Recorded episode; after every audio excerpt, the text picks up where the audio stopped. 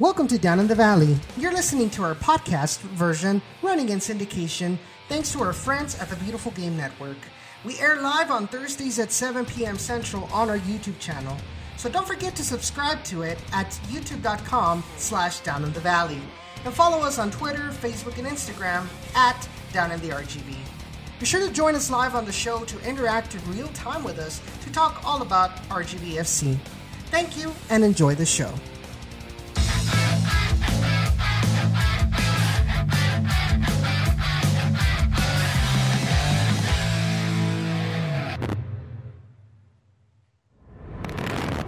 Welcome, everybody, to another episode of Down in the Valley. My name is Edson Ochoa, and accompanying me today is uh, my co host from Generation Orange, Sean Ringrose, and uh, Houston Dynamo connoisseur.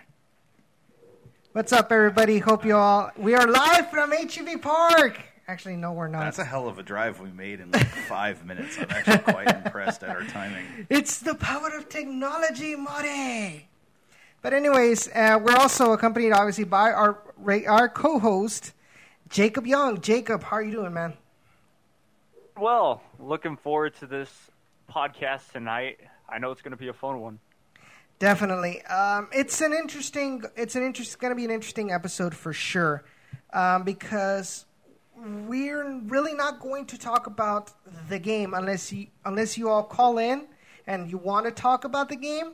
Then we'll talk about the game. But the phone lines are open 956 622 5977. Once again, 956 622 5977.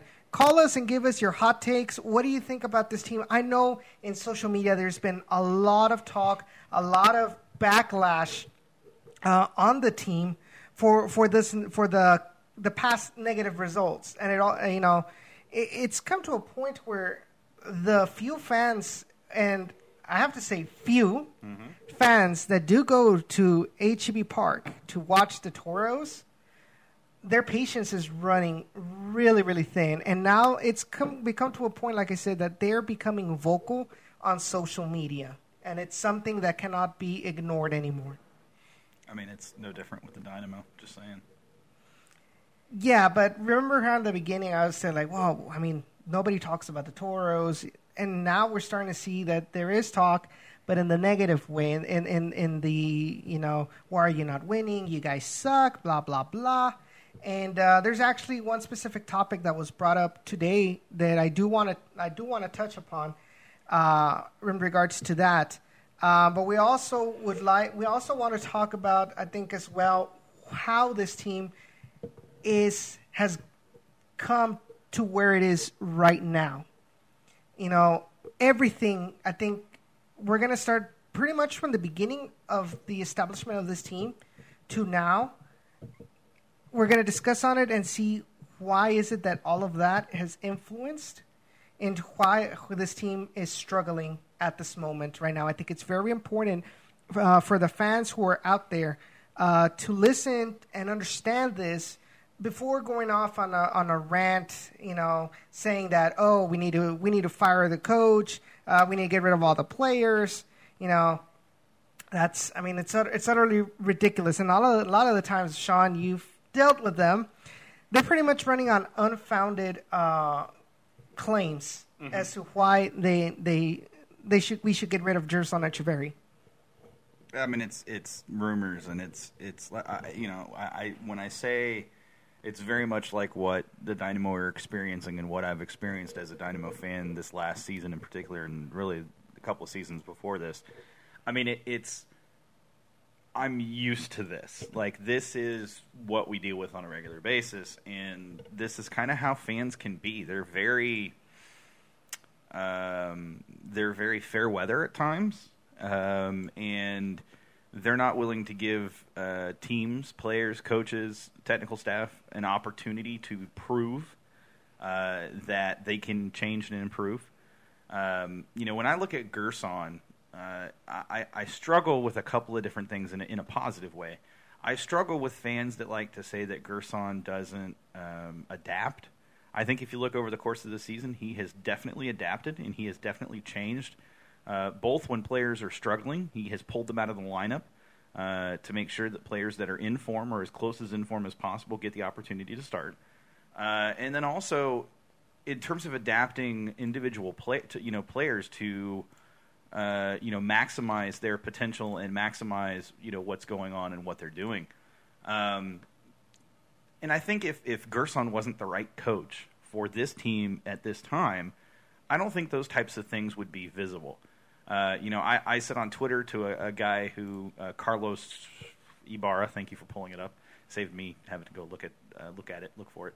Uh, but Carlos Ibarra, uh, you know, made some claims that players don't like Gerson, um, and I take severe umbrage to that fact because what I know points to many players feeling the complete opposite of that.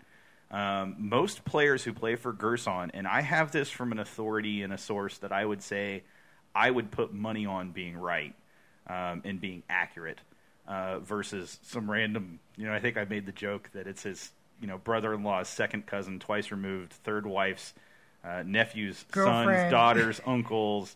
Uh, girlfriend who once uh, touched the arm of uh, Chuy Enriquez, you know, type thing uh, that that claims that you know these guys, these players don't like uh, Gerson, and I feel that's probably the case. That, that you know maybe this guy knows one or two players from high school or knows one or two players from college, you know, that he played with them, or maybe he plays has played uh, intramural matches with these players that are you know the the lower on the totem pole players. Um, and you know he feels that those players are upset and don't they don't like Gerson and they don't like the way he coaches. I hate to tell you this as a as a fan of soccer in general. Get the hell used to it. Players don't always like their coach. Um, that that's a common theme at the professional level pretty regularly. Now there are some coaches that their style just rubs players the wrong way. That's not Gerson. Gerson's style does not rub players the wrong way. Those his players love his style. Yeah, no, the his players love his style. Yeah. Um, you know, he, he doesn't mind joking around and having a good time, but he also knows how to press and how to how to uh, you know push players to get the most out of players. And um, you know, are, are there some things that Gerson could do better? Absolutely, one hundred percent, yes. Um, but find me a coach in the USL who is doing everything right, and I will find you a flaw in that coach. Um, because there's not, if the coach is in USL and they're doing everything right, they're not long for USL. I think fans need to remember that. This is not MLS. This is not the Premier League. You're not going to get a coach on, you know, less than a $100,000 salary, which I would say Gerson's probably making 120 a year. You're not going to get a coach on that salary that's going to be everything to everyone. You know, they're going to do what they do best. And Gerson, he can develop players. I believe Gerson has that absolutely in him to develop players. But I also think he was handed a team, and you made this point uh, yesterday. Uh, you know, he was handed a team uh, from Junior Gonzalez that was a total crapshoot. And so they went and had to buy basically a bunch of new players. They had to find a bunch of new players. And so he inherited, he didn't even inherit a team. He inherited a few players, more or less, and had to form them into a team.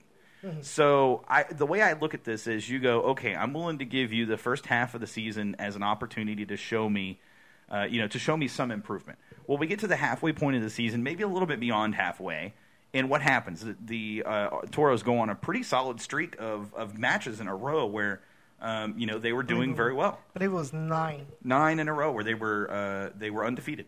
Um, you know, and that's At a, home. Yeah, I mean, you know, forget that it's just at home. Just to do that after the struggles they had early in the season shows improvement. You can't tell me this team has not improved at all. You can't tell me players aren't progressing at all when that's the case. I mean, it's it's that's that statement just irks me the wrong way because how do you say that with a straight face, knowing full well this team went on a nine-game undefeated streak? You just can't. There, there's you can't give me a valid reason to say, oh, they never progressed when they progressed. Clearly, without a doubt, they progressed. Now, did they regress? Yes. Do teams do that? Yes. Is that on the coach? Not necessarily. Now, are there things he could do to improve the situation? Sure. Is he going to be able to infect, you know, affect those changes right now at this point in the season? Probably not. Most players have checked out. Once you're out of the playoffs when it comes to soccer and there's nothing else for you to play for, I mean, you're getting paid either way. What the hell do you care? Mm-hmm. You know, now some players are going to give it their all. Your Carlos Small, your players that have aspirations to make it to MLS. But there are some players, you know, lower on the totem pole that just frankly, they're probably like, dude, I'm done. You know, I, I've given what I've had to give. We're not going to make playoffs. I've got all these other responsibilities. I've got my day job. I've got my school that I've got to go deal with. Why should I mentally invest all this extra energy and effort when I can go deal with that stuff and invest it in there? And at least I'm seeing results there. I'm not seeing anything, you know, from the you know, from my team standpoint. And my problem with that mentality is that's a that's a small time player mentality. Um, and I think we see players. I think we've seen players the last four or five weeks, or three or four weeks, that have shown that mentality on the pitch and off the pitch. Um, a couple of those players are gone. You know the one I'm talking about in particular. Yes. Um, but you know, I think that a couple of those players also will will be gone at the end of the season. I don't think they're going to be around much longer. And so, sorry to rant. Uh, clearly, it was a rant night. Um, but what I'm trying to get at is, I get the frustration because look at look at uh, the Dynamo. I mean, I'm just as frustrated as you are. Trust me. The difference is, you know, and, and I say it all the time on Generation Orange, and I've said it on here. It's really important for fans to take a step back and not be solely focused on what they see in front of them, not be solely focused on all the negatives because nine times out of ten there are positives you can still pull away. And that's true in any sport and that's true in any um, you know any team in any league. Um, but you know e- even an intramural team could do with that mentality. Look focus on the positives. Change what you can what you can change. You know lord grant me the serenity to uh, you know the serenity serenity to ignore the things i cannot change and the strength to change the things i can um, and I think that's I think that mantra is something that really needs to be needs to go through the minds of RGV players and fans. You know, there are things you can change, and there are things you can't change. If Gerson's back next season, it's not. It, it has nothing to do with you guys and everything to do with the team and the Dynamo. Right? The Dynamo make that decision, and if Gerson is back, and I've said it to you guys, I said it to what three, four, or five weeks ago. Last time I was on, I said there are things that show next season is going to be a decent to very good season mm-hmm. because you have players that have shown they're significantly better than the moment they arrived. You've brought in two or three additional players that are much better than the players that they replaced. Carlos Small is a significant upgrade over Aldo Quintanilla. Um, Bryce Marion ultimately is an upgrade over whoever was out there on the right side. I don't even remember. Zach Wright or John Zach. Montaño. Oh, yeah, the guys that are no longer with the team. Right. Uh, so all I'm saying is, at the end of the day, take a breath. It'll be okay. I know it's frustrating right now, but just remember, there are good times coming. I said the same thing for the Dynamo fans, same thing. There are good times coming. The end of this season is in no way, shape, or form a reflection of what next season is going to be or has to be. It is simply a reflection of how this season went. And we're going to touch on this a little bit later, but I want to hit on it right now. There is zero excuse for supporters not to show up and not to support the team. I don't care how crappy the team is. I don't care if this is a seventh division intramural team. If you're a supporter of the club and you want to claim to wear that RGV on your shirt or, you know, wear that jersey around town, wear that kit around town, wear that shirt around town, your ass better be in a seat come game day. I don't care anything else. You better be in your seat. And look, it's not just enough to be in your seat, be loud. Be okay with supporting the team and be okay with yelling for the team in, in a positive way. I'm not talking about the fans that like to show up and yell at coach and tell him he's crap and other words that I can't say on the air because they do it. I'm talking about fans that show up and and uh, there's two in particular that I know at the last RGV match. They showed up and they were loud and they tried to do everything they could to be at San at San Antonio, no at uh, at HEB Park, tried to be louder than the San Antonio supporters. And it two two people is not going to make a difference, but they tried. They did uh, yes. nonetheless. And all I'm saying is, if you're a supporter those are the types of fans you should be emulating. You can support the team and you can still be frustrated by what's going on. You can support the players and you can still be frustrated by coach. You can support coach and still be frustrated by players. None of these things are exclusive of one another. You can still support the team and be absolutely frustrated to what's going on. I said it a few weeks ago and I'm going to say it again and I've said it related to the Dynamo and I'm going to say it related to RGV. Having a professional soccer team in your city, in your area, is by no means a right in America. It is a privilege. So treat it like a privilege. Show up and honor the fact that you have a soccer team that's a professional soccer team. And by God, support them. You know, prove to ownership, prove to Cantu that you know what you've made the right decision having the team here. Maybe the decisions you've made otherwise have not been the wisest decisions, but I'm still going to support you because you brought a team here. You helped build a team here. You started a team here, and we want that to stay. Because who's going to say that they're going to stick around after this? They could be gone next season for all you know, for all we know. And I don't want to see that happen. I think there is a valid reason. I think there's a purpose for having an RGV team and I love the fact that they're tied to the Dynamo in a, in a positive way. Anyways, rant over. I'm done. so we are uh, we are kind of uh, going on Instagram as well. Uh, so guys, um, if you guys want to continue uh, listening to our discussion on all of this, be sure to go to youtube.com/slash down in down in the valley. Uh, we are live streaming there, so if you guys want to um, make your way over to YouTube so you can see uh, the live stream. Uh, be sure to check us out right there. And if you haven't subscribed yet, be sure to subscribe. There are some comments that I do want to read before we go over to Jacob. And that is so, uh, Liger the Tiger says. Um, that's an awesome name. I just want to throw that out there. He says that he agrees with you, and it's more important for people to show up for a USL team than Houston.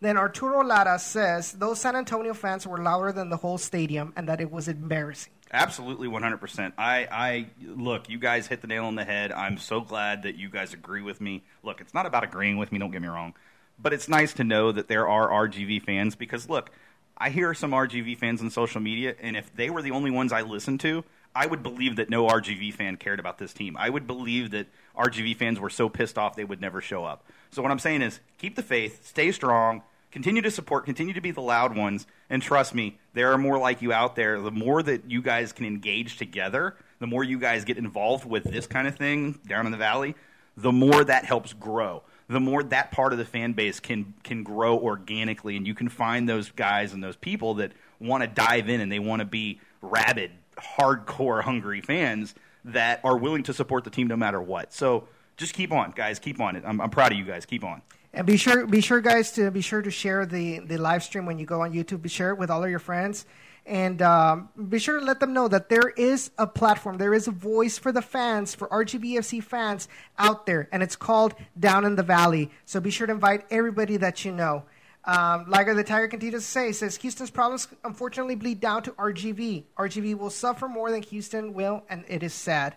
Um, so, guys, I'm going to go ahead and cut uh, the live stream uh, on Instagram. So be sure to follow us on YouTube. If you guys want to continue with the discussion. You guys are bringing a really good discussion. Let's take it over to YouTube, guys. Thank you so much, and uh, we'll see you over there in YouTube, man. So Jacob, I know it's kind of, it's been a while that we kind of left you. Uh, Sorry, Jacob. My bad, bro. No worries, man. How, I think he's been eating his Subway, so it's totally okay. Hashtag jelly. What's what are your thoughts on what we're talking about so far, man? Well I mean, I will agree with Sean for sure. No matter what, you should support because, I mean, I know for sure Gerson will stay. There's no reason for him to leave after one year. He was a freaking college coach a year ago. Knew how to do was recruit. Now he's got to buy players or players that he really has just kind of scouted for because we all know that Matt Jordan does the heavy lifting there. How you doing, Sloth? I've talked to the guy. Yeah. I've talked to the guy before. I know for a fact he's trying. He's trying to get an impact with these players. And I've, of course, like Chuy Enriquez and your Bryce Marion that we haven't seen in a while – they freaking still want to play. They want to play. It's not like this team doesn't have anything left to give because they do. About your point, uh, Sean, on supporting this team, we look at when came up, but I have to. Sporting Kansas City, when they were bad, they still sold out their place, their Children's Mercy Park. Mm-hmm. Same thing when Portland, when Portland was bad. Seattle, Seattle struggled all season. You know, most of the last season. What was it? Last season or two seasons ago? They were still selling out their stadium. I mean, this year too. Yeah, exactly. Yeah. So you know, I, I completely agree with you, Jacob. Yeah, Jacob, I, co- I completely agree with you, man. I mean, yes, we understand that results are not there. Yes, a lot of people are kind of they're trying to figure out, well, is it worth paying the five dollars, fifteen dollars, twenty five dollars to go see the Toros when I know that they're going to lose? Is it worth wasting my bandwidth, wasting my electricity to look to watch? Wait, this- wait. Who's electricity? I'm just kidding. I'm just kidding. watching the streams, you know, when I know that they're going to lose, especially when they play away. It's hard. Oh yeah. I know. Oh yeah. I've struggled many years with the Dynamo. Struggled many years with Tigres in uh, back in 2009. We were one goal, literally one goal away from relegation. And I still stuck. And where are where is Tigres now? We've won four championships in four years. I mean, Tigres can come by the Dynamo and RGV. I'd have no problem with that whatsoever. Just throwing that out there. uh, Cemex, do your thing. Uh, so Sloth says, just so you know, I'm the guy with the matraca at the at the stadium. Guy, dude, you're doing you you guys are doing Shout an out. awesome job. You know, trying to Shout hype out. up the fans. Uh, not you know not not everybody is, is able to to do that, and uh, we really appreciate from us all of us here down in the valley. We really appreciate all your efforts. I know it's very difficult to get other people to kind of join in on on the hype, but you know at least at least somebody uh, is doing it up up in the stands, and we really appreciate it.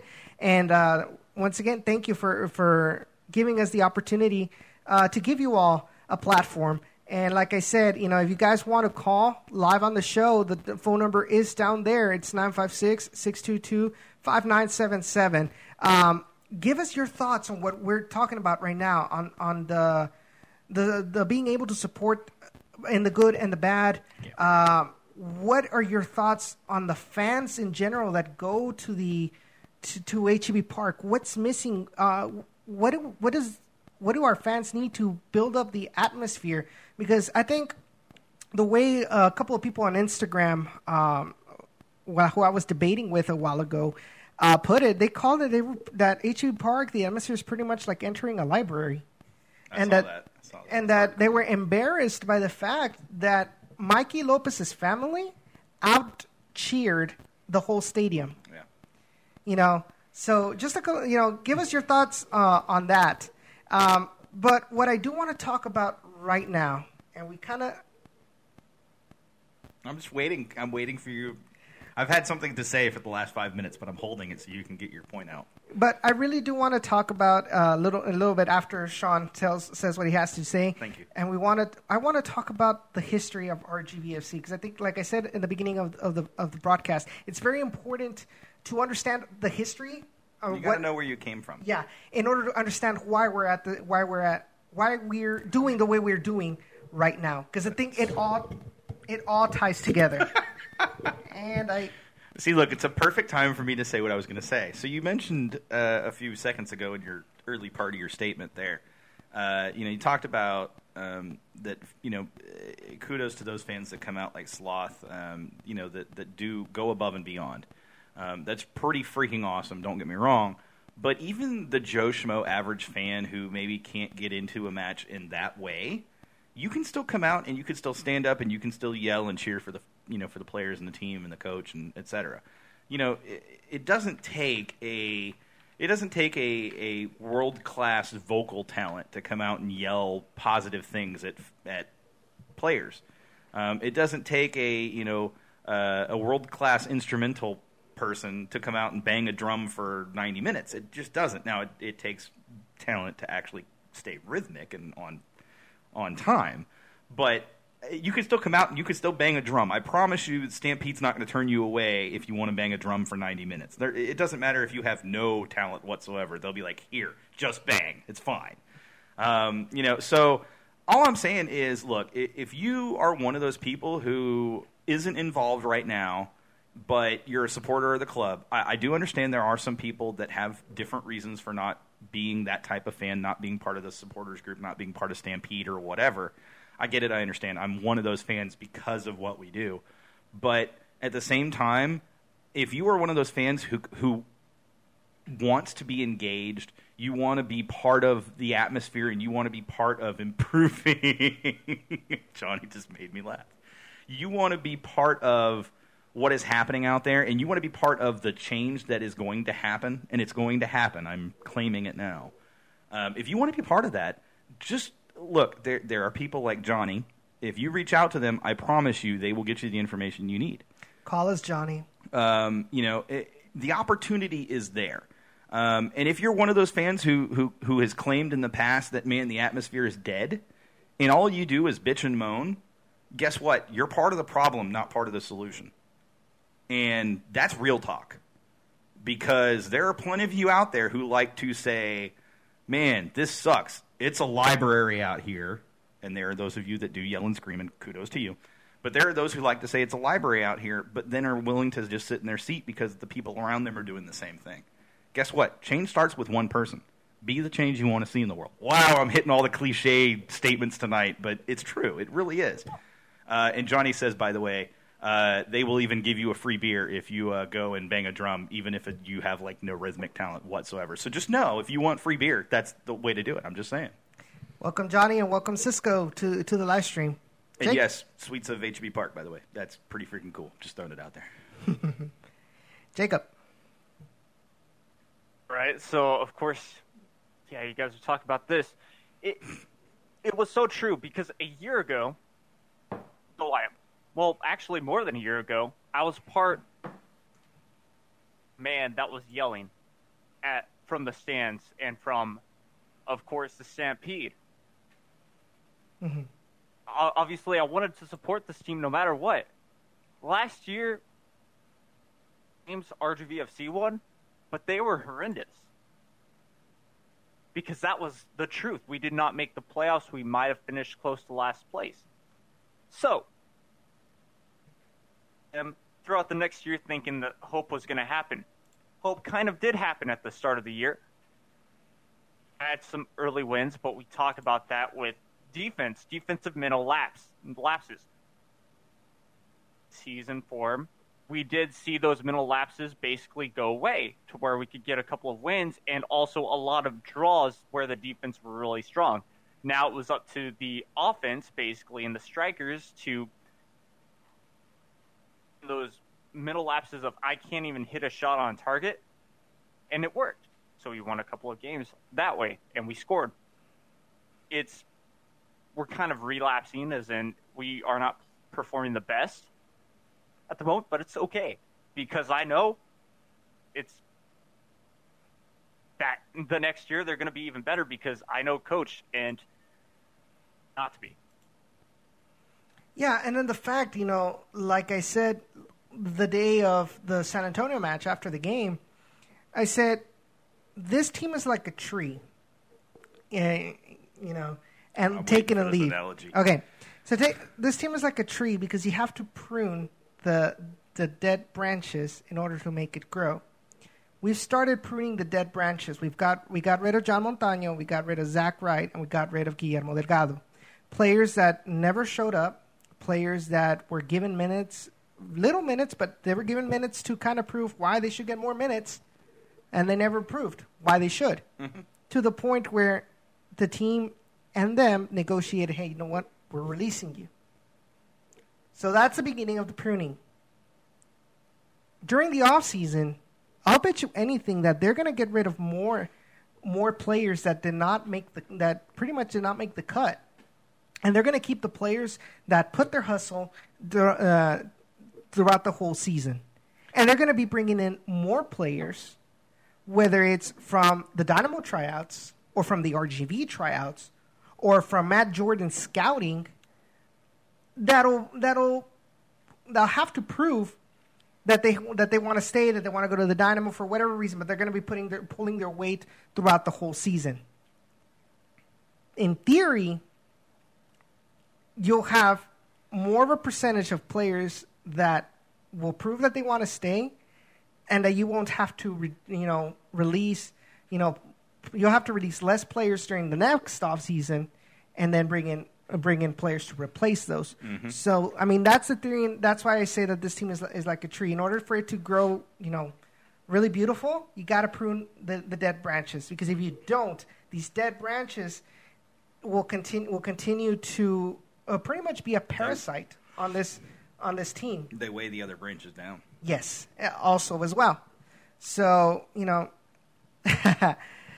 what's up, Ray? Uh, so I mean that we have to be patient with with this team. We have to be patient with Gerson Echeverry.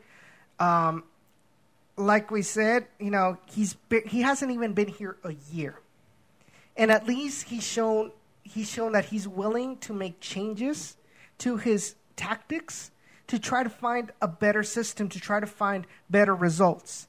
The question, the problem here is that it's the players that are making the the, the dumb mistakes.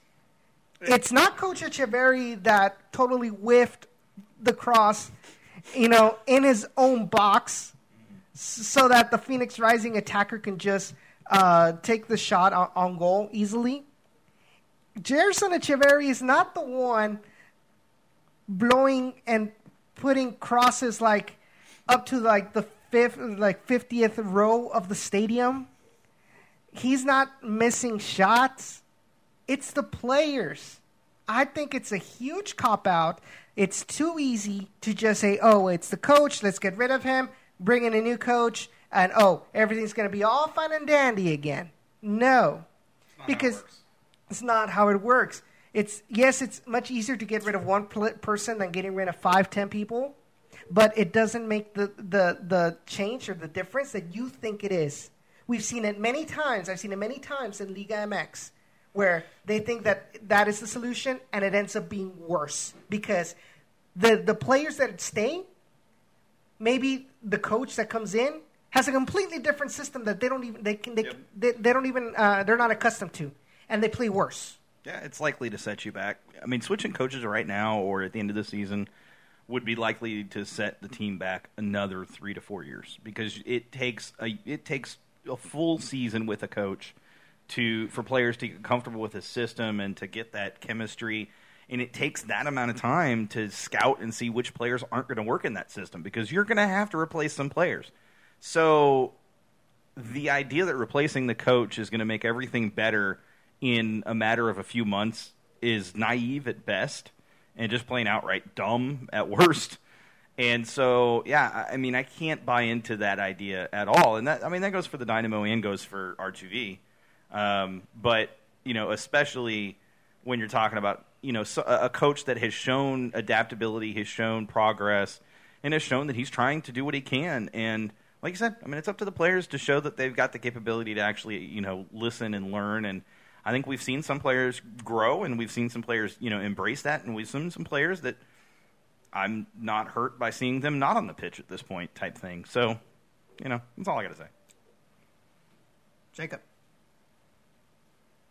Exactly, because the whole re well, I wouldn't say the whole reason, but one of the main reasons why RGVFC is in this position is because of that. And I know that you were going to bring this up, Edson, but about the first season. RGVFC was fantastic the first season. Why? Not only did they have a good coach, but the players were a lot of veterans. You're talking about uh, Lovejoy, a pretty good player right there that had to. And of course, yeah, we just had wins. Then, of course, Wilmer Cabrera gets by Houston Dynamo. He's now the head coach for Houston Dynamo. Coach that obviously shifts around the whole formation and stuff like that and players. Mm-hmm. So now we're starting basically from scratch. I think the other coach got like some job after the end of last season. With LA Galaxy. So now we're with Gerson. So continues that way, we will never see a positive growth for RGVFC and most likely a shutdown team down here because of the fact that it couldn't get. So this is where we need to be at. This is where we are, and it just needs to grow with the same exact coach. Yeah, guys, you know, we want to hear your thoughts as well. To everybody who's listening to us live on the show, Johnny, uh, Cisco, Sloth, who, uh, Ray, whoever's out there, be sure number one, be sure to share this this live stream with your friends. Share it with all the Toros fans that you know. I think it's very important at this moment that we have a little meeting between fans, understand what needs to happen, what's going on with this team, what we can do to fix it. Because this isn't just a matter of, oh, the team sucks, I'm not going to go to the stadium because I have no say in this. You do have a say in this. Believe me. The organization, the Toros organization, listens, reads, and knows what we're talking about positive and negative. They read your comments. They more than likely, and I'll bet you anything, 100%, they will listen to the show to listen to you fans. If you guys call, they will listen. And they will know, you know what? More people are starting to be active. More people are starting to understand how this organization is working. And more people are telling us what we're doing right now is not working at all. Believe me, guys, they want to make this better. You might not think, but I know for a fact that this organization, the people that were left after Bert Garcia and uh, left, the people that stayed, the people that brought in, they want to turn this around for the team. They want this team to be part of the community. But if you guys aren't getting your voices heard, aren't telling them what you want from this team, then there's really nothing they can do. The best feedback comes directly from you. I can say anything. Uh, well, take that back. I can say things on the show, but they only pertain to what I think makes this team better. Sean can say on the show things, but it only pertains on his point of view as a, as a Dynamo fan what he, what he thinks the RGV can be, done, can be done better. Jacob can say things on the air as well that only pertains to him, as well as Cesar, as well as Ray. More importantly, we want to know what you guys think. And I think it's time that you guys stop being extras in this movie and start being active and start saying what you want, but not only saying things just because, like a lot of people have done. If you're going to say something, if you're going to make a bold claim, you better have facts to back it up. Because I'm tired, I, got, I grew tired, and Sean grew tired of the people in social media saying these outrageous things, like he said in the beginning, that, oh, nobody, none of the players like Gerson Echeverry. They're wasting, he's wasting their time. He's wasting their year. What, oh, and when you call him out, oh no, I can't say names because then, then coach is going to want uh, to, um, what's the word I'm looking for? Uh, get back at him. That's not how it works. That it's easy to say anything out of the anonymity of social media. It's more difficult, but it makes more of an impact when the person, the fan, who has something to say, criti- uh, criticism, constructive criticism, praise, it makes a bigger impact when that person has a name, person has a face, person has a voice. And they, and they will listen to you more through that. Johnny says, um, they read everything on Twitter and Facebook, Johnny, what is what is BS? Bull crap. And he's referring to what you were just talking about, what the guy said. Oh, he's yes. agreeing with us, just so you know. Okay. No, I just wanted to make sure. Welcome but yes. to the dark side, Johnny. but yes, I think it's it's completely ri- ridiculous. Um, and I mean, you guys are noticing. The people on Instagram are noticing. The people on Twitter are noticing. The people on Facebook are noticing. And we'll get to that eventually because the way that it's being handled may not be the best way, and I'm putting it lightly. Mm-hmm. But we'll talk about that later on as well. But the point is, fans, listen to me.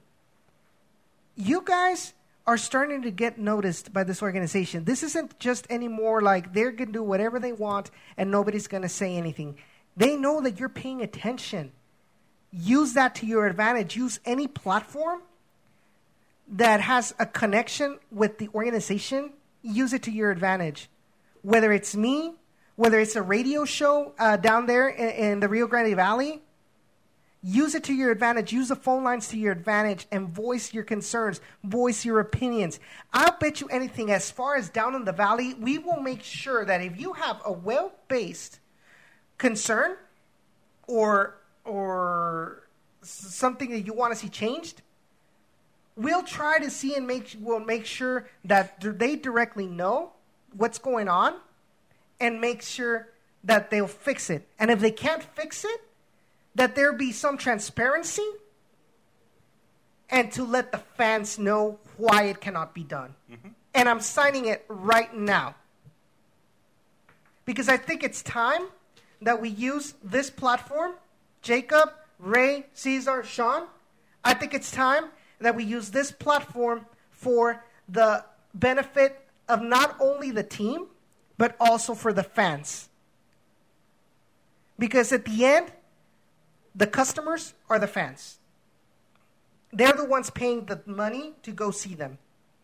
And if they believe that there's something that front office can control, mind you, that front office can control, if you're seeing something that you don't agree with that is that you know that is getting people, turning people off from going to the back to the stadium, let us know, and we will let the organization know, and we will, and, and hopefully, if they want to have some good PR, they would be transparent and say, okay, we, we, we'll, we'll think about it, or you know what, well, we just can't do it because of X and Y reason.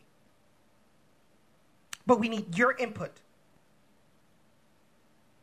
Because we're living in Houston. I, I can't go to almost every home game. Jacob and Ray, yes, they can. But they're out there, their focus is to cover the team. You guys are the ones that are out there in the stands. You guys are the ones that are banging the drums. You guys are the ones that are, that are pretty much going for the entertainment of the game, not as a job. You guys are the ones who this organization caters to, not the media. It's to the fans.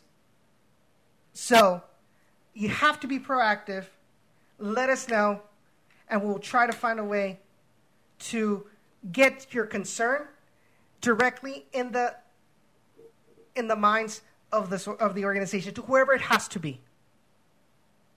And if you guys from the organization RGVFC front office are listening to this live or in the podcast version, like I said before, you guys also have the floor. You guys contact us if there's something that we're saying that is wrong, if we're, if we're saying lies, let us know. We will gladly give you a platform to come on live on the show and tell us what we're saying that is wrong or telling us we understand your concern. We're really we're working on this, doing th- or whatever you can tell us, whatever is possible you can tell the fans. But I think the fans deserve to have more knowledge on how this organization is being run for the benefit of the fans. Word. really. You had the same reaction I did, just so you know. Yeah, because I mean, what what else can we really do, especially when we're with media?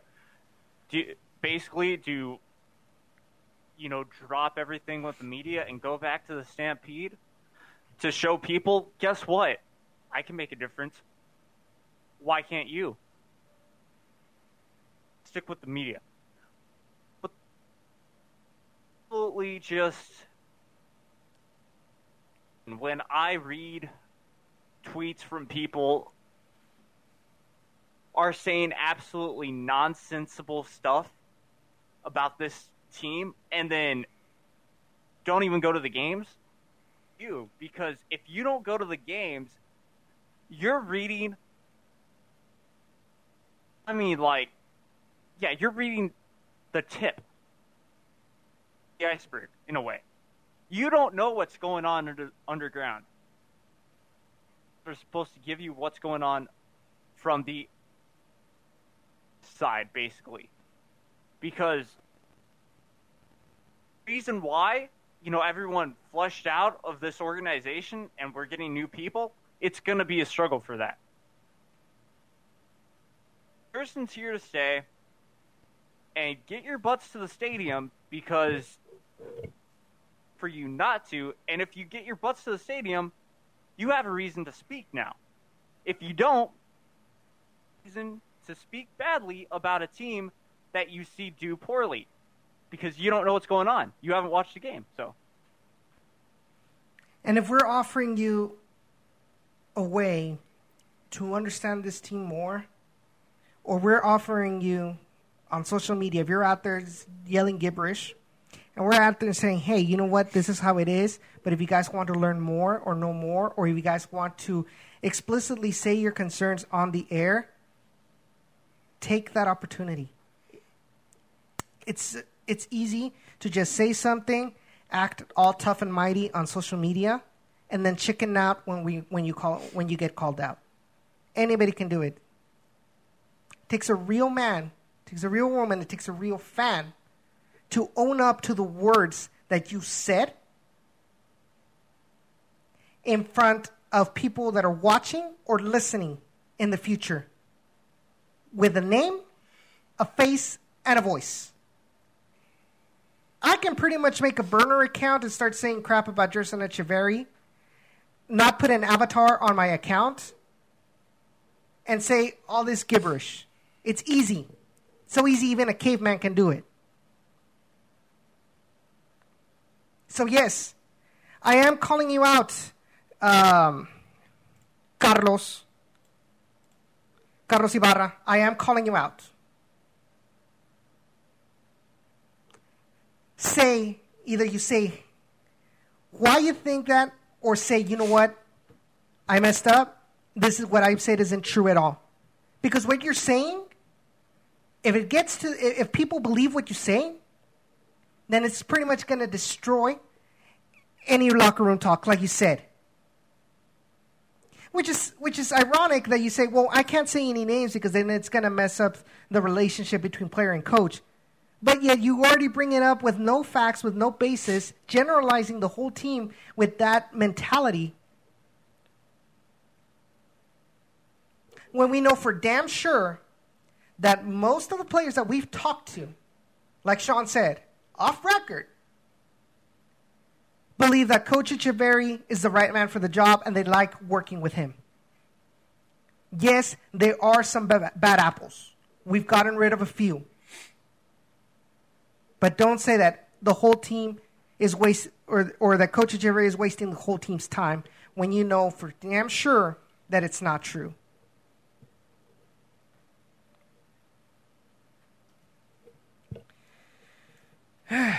Fun show. I didn't want to be mad, but here I am. I love Johnny's comment. Did you see that comment? Yes. So Johnny says most of these people come to one game and act like they're ultras. And, and look, okay, we're not saying that casual fans don't have a purpose, and and you know, if you're only going to come to one match, that doesn't make you a supporter or doesn't make you a fan. I mean, there are some fans that can't make it out to a bunch of matches. We understand that. That's not what we're saying. We're we're just talking, and and and you know, Edson made the point that we're fed up with the the fans, quote unquote, that like to sporadically come to a match. They don't get into the match. They don't cheer. They don't, you know, they don't get out of their seat. They just sit there and watch, eat a pack of nachos or something. I don't know. I don't know what they serve down there. I haven't been yet. I need to get down to a match. Um, but then they like to get on Twitter and, like Johnny said, you know, act like they're ultras, act like they know what the hell is going on behind the scenes, when in reality they have absolutely no clue. And to be fair, even with what we know, that's really only like like you know It's the uh, tip of the iceberg. Jacob was using the iceberg analogy. You know, we say we see the first you know ten percent under the water, which when we combine that with the ten percent above water, that's twenty percent of an iceberg. You know, hundred percent of an iceberg. It means there's eighty percent we don't even see. So you know, it, it, it's easy to call things out based on the ten percent that you see, and really, if you're only going to one or two matches, you're only seeing like one percent of the season. Um, it, it's easy to easy to say and you know point those things out, but at the end of the day, when if you're going to point those things out, be prepared for fans that you know do attend every match and fans that are you know, diving in and doing their research and asking players questions, not just media, but fans in general that do this, like Johnny. Um, you know, be prepared for them to be willing to engage you on that, and be prepared for them to be willing to call you out on your BS. If you're going to throw things out there that y- y- you're not 100% sure of, be very, very clear. It's because you didn't put the box in the right way back here. Uh, I'll, I'll fix it later. Um, it's my fault. I probably should have done it before the show. Uh, but look, you know, I mean, uh, all I'm saying really is, you know, it's okay to be one of those fans that only comes to one match a season or two matches a season. I get that. They're, they're, it's okay. You can be a casual fan if that's what you want to be. But if you're going to be a casual fan, you have zero right to go on social media and moan about the team. You just don't. If you're a casual fan, you lose Or claim right. you know everything about the team. Now, casual fan excludes people that watch every match, even if you can't make it out. As long as you're watching every match, that's not a casual fan. That's somebody that's in, at least engaged and invested in the team. But that also means you're engaged and invested, which means you're probably watching this show, which means, hey, what's up, yo? Um, but also, it means you're probably willing to call into the show to talk about what's going on. Um, you're not going to just sit there on social media and be a social media justice warrior type thing. I mean, you're just not. You're you're gonna you're engaged enough that you're passionate enough that you want to see things change. So what I'm getting at is it's okay to be a quote unquote casual fan, and it's okay not to go to every match. That doesn't make you not a supporter. You know, you can still be a supporter and only go to one or two matches a season. But what I am saying is if you're going to be and claim to be one of those really engaged super fans, oh, your ass better be at the stadium. That's all I'm saying. Look, there are guys like Webb Tilton who are Dynamo supporters. Not only do they travel to just about every away match, which in MLS means they're traveling to Seattle and also traveling to Atlanta and also traveling to New York and also traveling to Los Angeles. Los Angeles and uh, San Jose, and you know the list goes on and on. Um, but not only does he do that, but he's at every home match.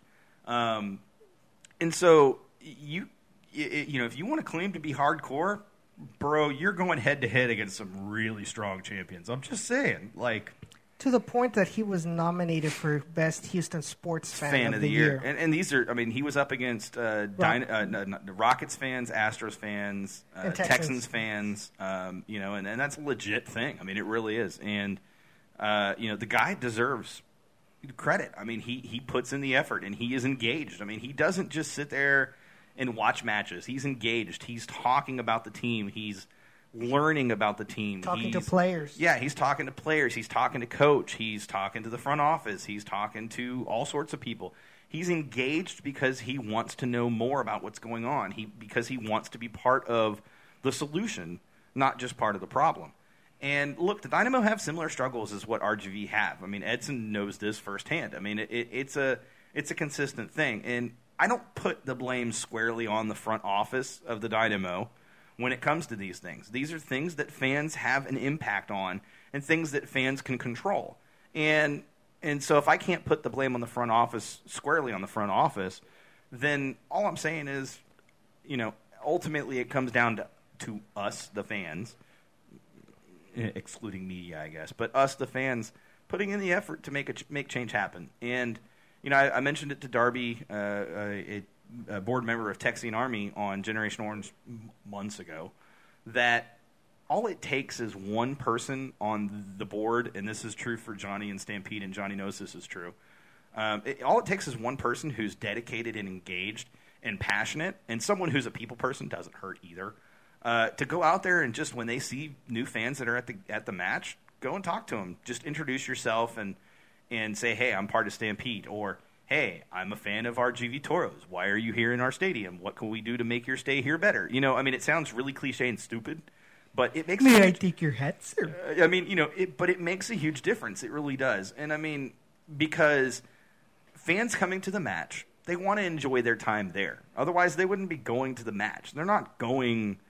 They're not going necessarily at the casual fans. Aren't going just for the team. They're going because they want to have a good time. And you could be part of helping them have a good time, which means you're part of the experience. Which, hey, guess what? Means you're part of the club. So at the end of the day, if you want to claim to be a fan, become part of the club and stop being part of the problem. I can't pick this mic up and drop it, but I feel like that needs to be that momentum. I can, oh, there it is. Mic drop. It worked. I mean, you. I think you hit it. I think you hit it spot on, Sean. Um, the fact is, you know, Stampede have done many different things to try to get people involved with Stampede, uh, get get to know them them better, get the name out there to the fans. The problem is, nobody's taking the bait per se. Nobody wants to be that involved with this team. They see it. A lot of people that go to the game see it as just an activity that they go to every other weekend. It's like high school football. Yes, and that's it. It's it's that's I can't come up with a better analogy at this point. So, Johnny, I'm going to ask you a question. You can reply in YouTube chat if you don't want to call in. Hey, I get it. Whatever, it's fine. Um, but as a Stampede member and as somebody who, uh, uh, as I assume, wants to see Stampede grow, if I'm a casual fan or a fan in general listening to this podcast right now, what what do I need to do to get involved? I've asked Texian Army members, uh, Darby in particular, this question, and she gave a good, valid answer.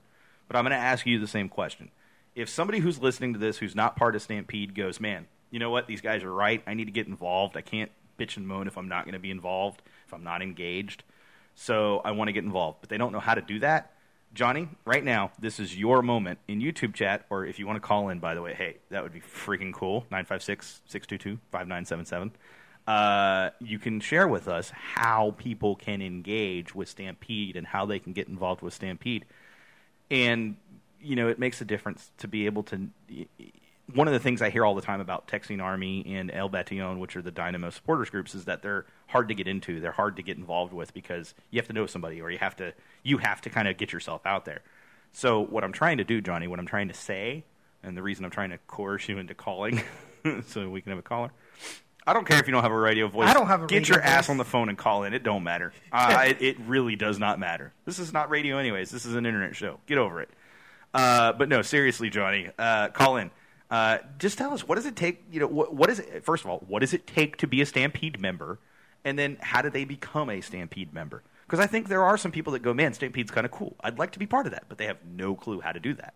So here's your opportunity. Get it out there. Get the word out there. Let let's let's. Here's your platform. Just as much as it's everything else, Johnny. This is a platform for Stampede to be able to share how you get involved with the team. So call in.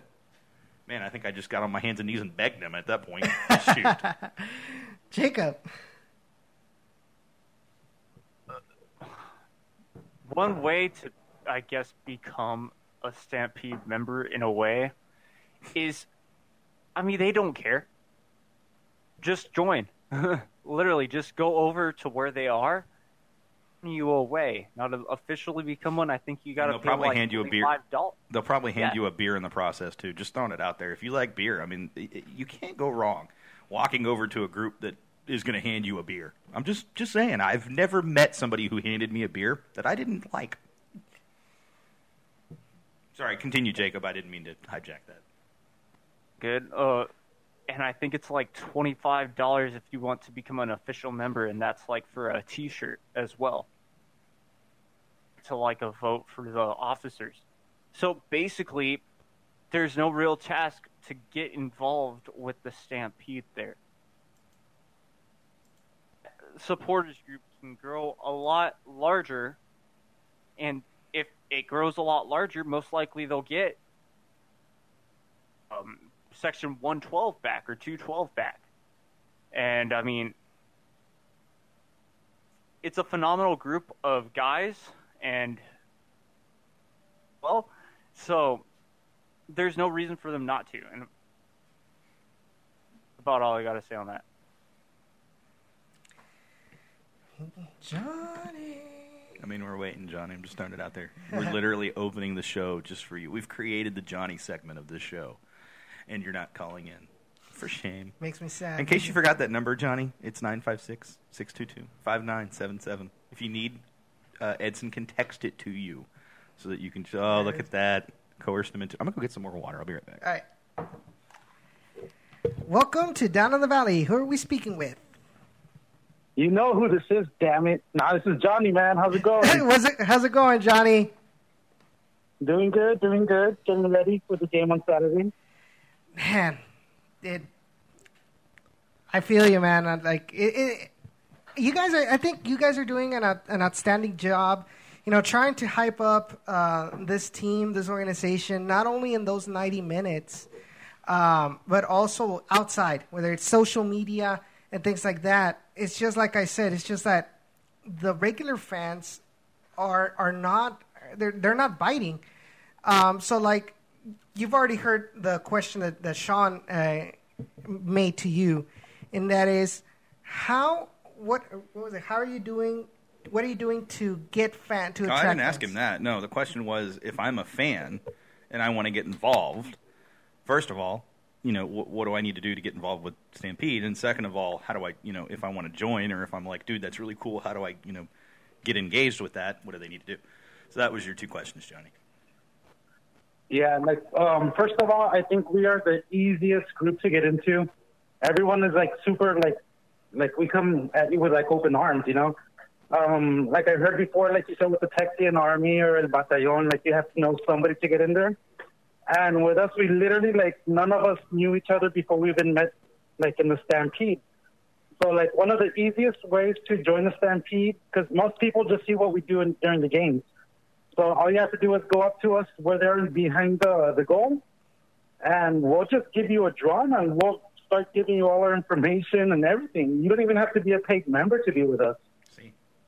Um, another way is also to go to our tail. We try making tailgates like for everyone. We pass out flyers, everything. And you can also go there. We give you free food, free beer, whatever you want. So like I'm saying, like we're like the easiest group to get into, and like it's all set from there. It's like pretty easy. That was, I mean, that's the answer to the question. That's all. I, that's all I was looking for, Johnny. I wasn't looking for, wasn't looking for the Bible to stampede or anything. I was looking for the simple answer. So good job, good job. Yeah, I mean, I mean, Stampede, Stampede has been there since since 2016, and it's been it's been a constant growth, you can say. Uh, in 2016, if I recall correctly, you guys were pretty much part of the organization at the end of the year during the off season. You guys, you guys, you know, me included, because I, I, I kind of joined in like at the end of 2016. Um, we were like, you know what? I think we can grow more. We can become more legit if we become independent of the organization. The team granted you all that independence, you know, and you you've started, you know, growing, you know, trying to do tifos, uh, more drums, you know, trying to you know make some more noise. But it just it just seems like I said before, like there's something about the, the about the fans in the valley that just don't want that commitment or have not been that involved with this team or don't care to be that involved with the team you know to uh, say oh I wa- I want to be out there cheering yelling you know putting pressure on the opposing goalkeeper which you've done many times including Cody Laurendi from uh, OKC Oh my god, that guy has like the worst mullet ever. Jesus. You guys are you remember in 2016? I'll, I I don't want to remember that game, but it was stories, stories. These are great. I want was, stories. Continue. So it was in it was in the uh, the the postseason match against OKC Energy. Um, I believe that was my second uh, my second game with the Stampede, and uh, so we were behind the goal. We were still in the practice in the practice fields, and uh, Cody Cody Laurendi, you know, we were all talking smack uh, to Cody Laurendi, and he acted like he didn't ignore us and things like that. And so we were winning three one, and we're you know we were just giving You're me a lot letting of him crap. have it. Yeah. Yeah. Uh-huh. OKC Energy scores the three two and then the three three. In both of those goals, he turns around and he just starts dancing in front of us. and it, and oh it, man, that was like the worst ever. Oh, That's great. I remember that. I remember that game. That was like a heartbreaker for the Toros. I remember that. so besides, But, um, yeah, go ahead. But oh, let me interrupt you there. There's a problem with the like the valley people. Like they think that we're cool, the stampede cool, like we're the guys that make all the noise or whatever. And but they don't want to put in the work that you have to do to be like in the supporter section, which is like go to meetings or like like do tifos or banners or whatever. They don't want. They just want to say, "Oh, I'm with the Stampede," but then they don't even show up to the games or nothing like that. Mhm. Uh, that's one of our biggest problems we have right now, also. people don't want to put in the work. So, um, that was too like a question. You, I think you had mentioned something like that earlier. Sorry. Yeah. what does it take to be a Stampede member? Yeah. I mean, you know, and, and like I said, I said earlier, you know, there's a lot of people out there that like to think that they're fans that uh, you know they'll go to one or two matches a season and and you know call themselves a, a hardcore fan. You know, oh yeah, man, I follow the RGV Toros like they're everything, bro. Like man, it's great. They're, Yeah. they're awesome. Uh, and then they don't do anything else other than that. Uh, but there are those who I, I know that there are fans out there that want to be more engaged. I just I, I feel like because you know it's the same same way here. I feel like there are just some fans that they're they're they're skeptical, not skeptical. What's the word I want to use here? They're Reluctant? reluctant uh, to make the dive into Yeah. that. You know, you, you said they're you know kind of scared of the commitment, and I, I- I think there's probably some truth to that. I think also some of it is it's not so much the, the you know just being scared of the commitment. It's also the fact that you know that puts you in the front. Like you know what I'm saying from a fan perspective. You no longer can sit in the back and just say, "Yeah, man, I'm a fan." You are now part of Stampede. You have that you know essentially emblazoned across your chest, man. You're Stampede. That means you're representing something more You're than the just leader. yourself. You're the leader of the RGVFC fan base. Pretty much. I mean, you know, that's Correct. how I view the Stampede. So uh, I, I think there are fans that would be amazing, you know, in Stampede and, and would actually be dedicated.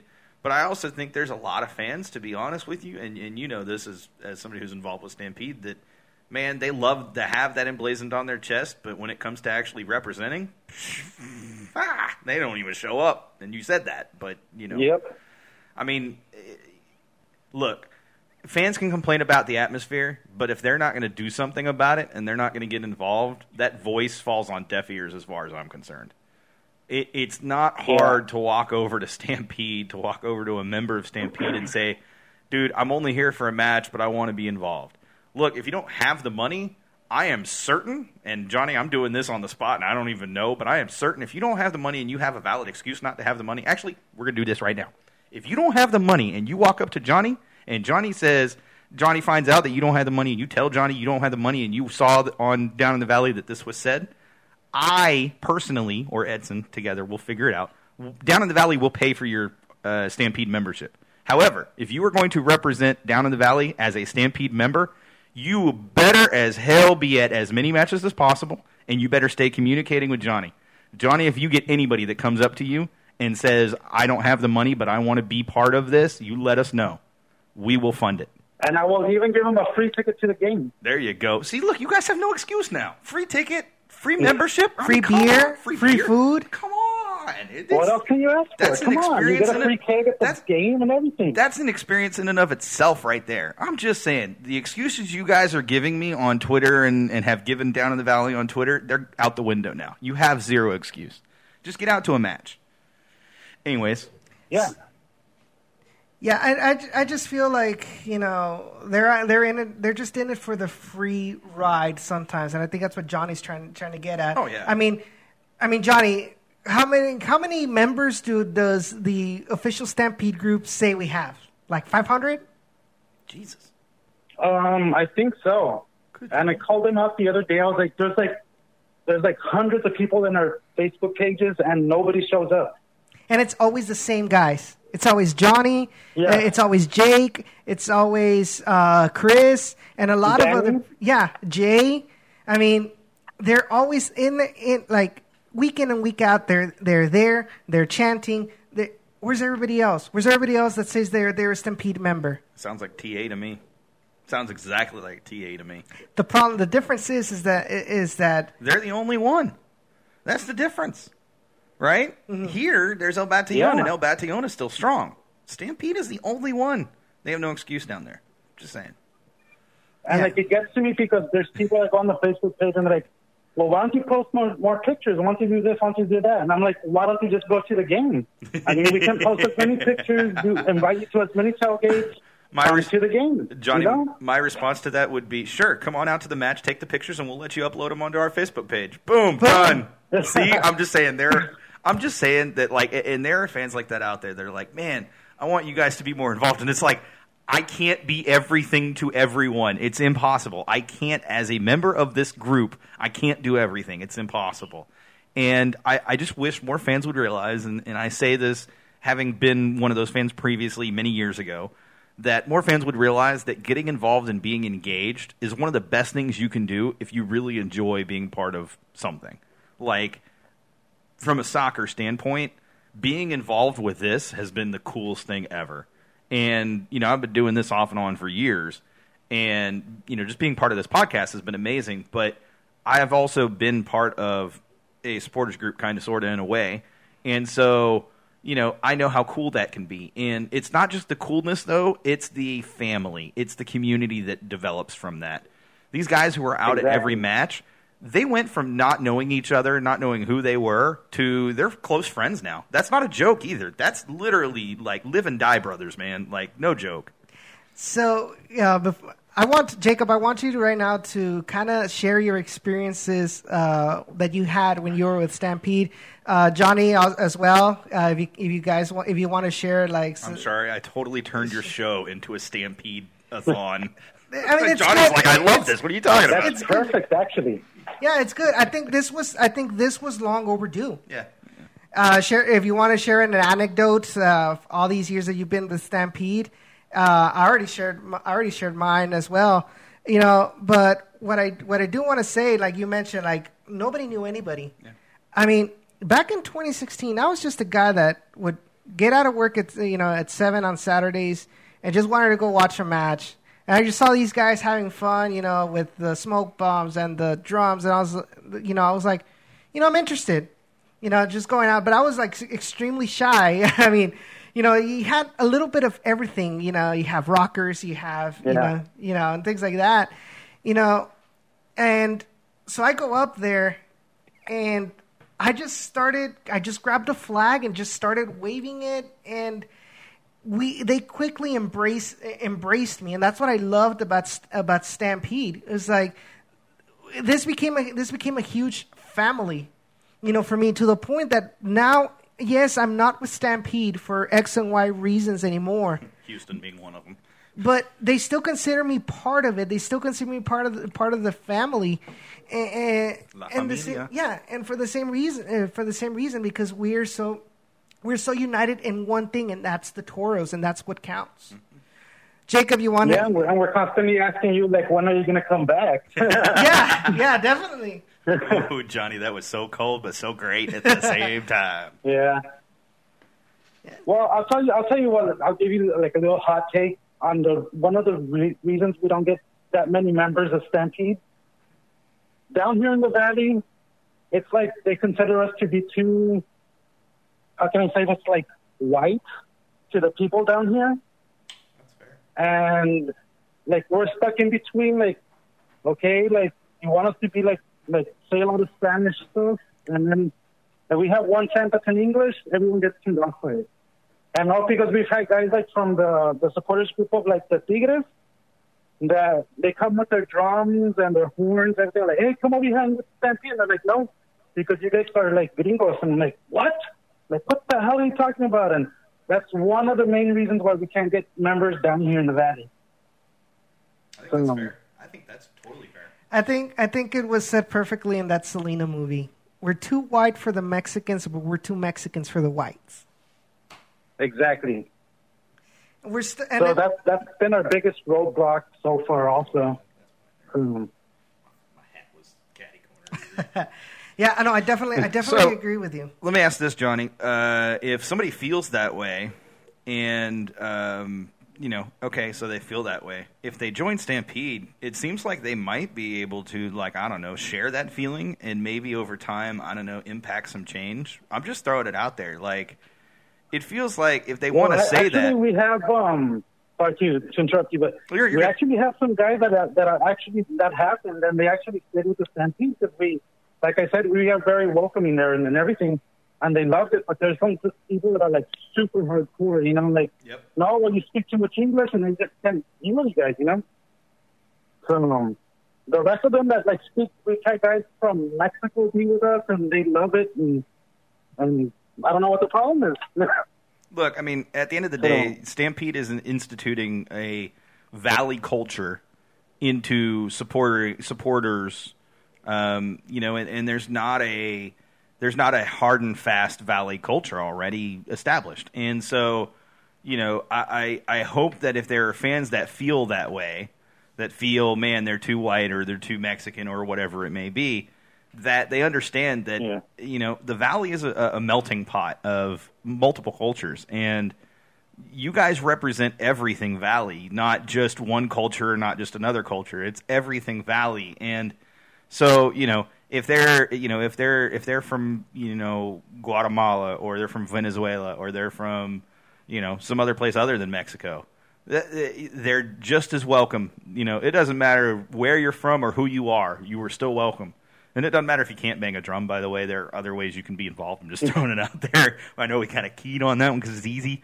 But uh, you know, if if you're not able to do that either, just go say hi and just Wave a flag. wave a flag, or you can be the person that Yeah. goes around and, and goes and grabs new people, and you know, and be the greeter, if you will, or the you know introducer, if you will. Because guess what? If these guys are banging drums and blowing horns and waving flags, they're kind of all busy. So somebody needs to be that one person that Or go up, go up to the stands and lead a Viking clap, or lead lead a chant. You know, I need more cowbell sloth. Yeah. Sorry, he, sloth goes. Let's get a cowbell in there. I need more cowbell. Jacob, you want? Do you have an anecdote that you want to uh, share with the with the audience? Well, yeah, I'll share my experience with the Stampede. It was pretty cool. So the first year that it was part of the club, I wasn't a part of the uh, Stampede. But then that next year, I came in somewhere around there. Mhm. Same deal with you, Edson. Instantly, I was welcomed. Welcomed by none other than and this will hit a sore spot with some people because he was crazy when he drank. Alex. Let's not go there. no, go ahead. I actually miss Alex. Exactly.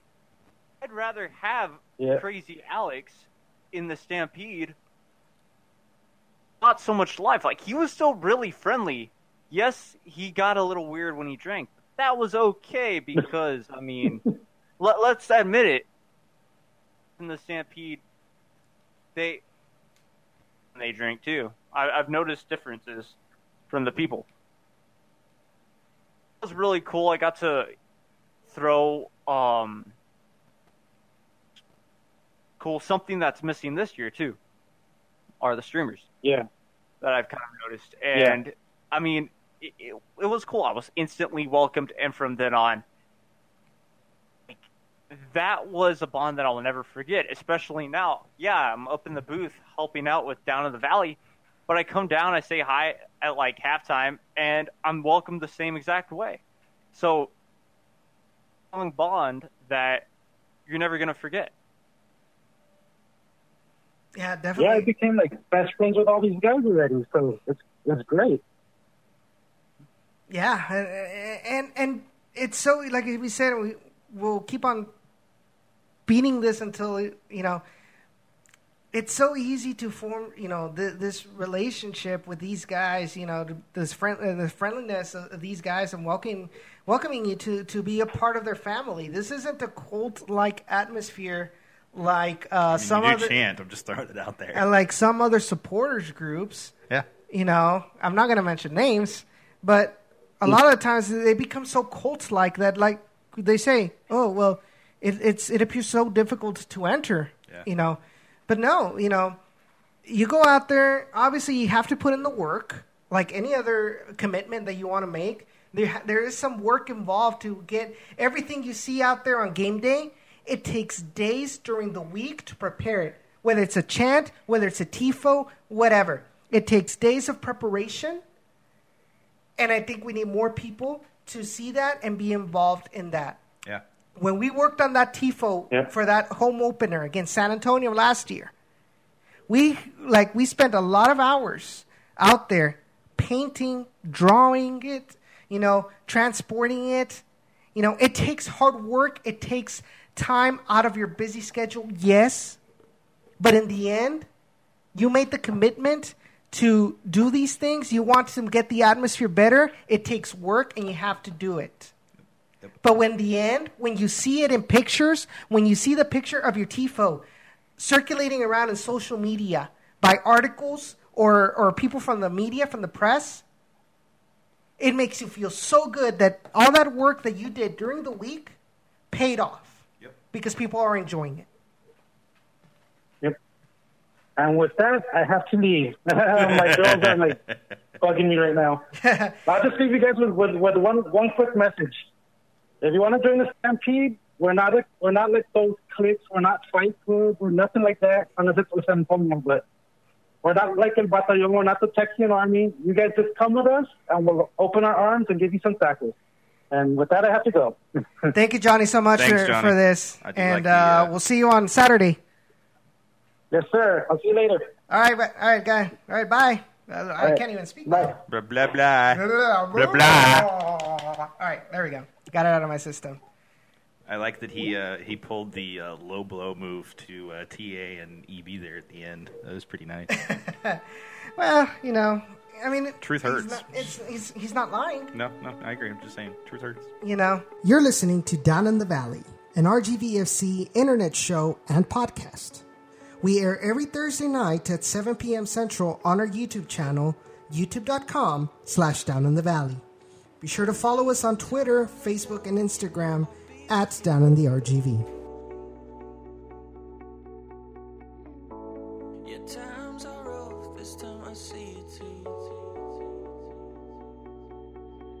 Um, there is so we talked about the fans.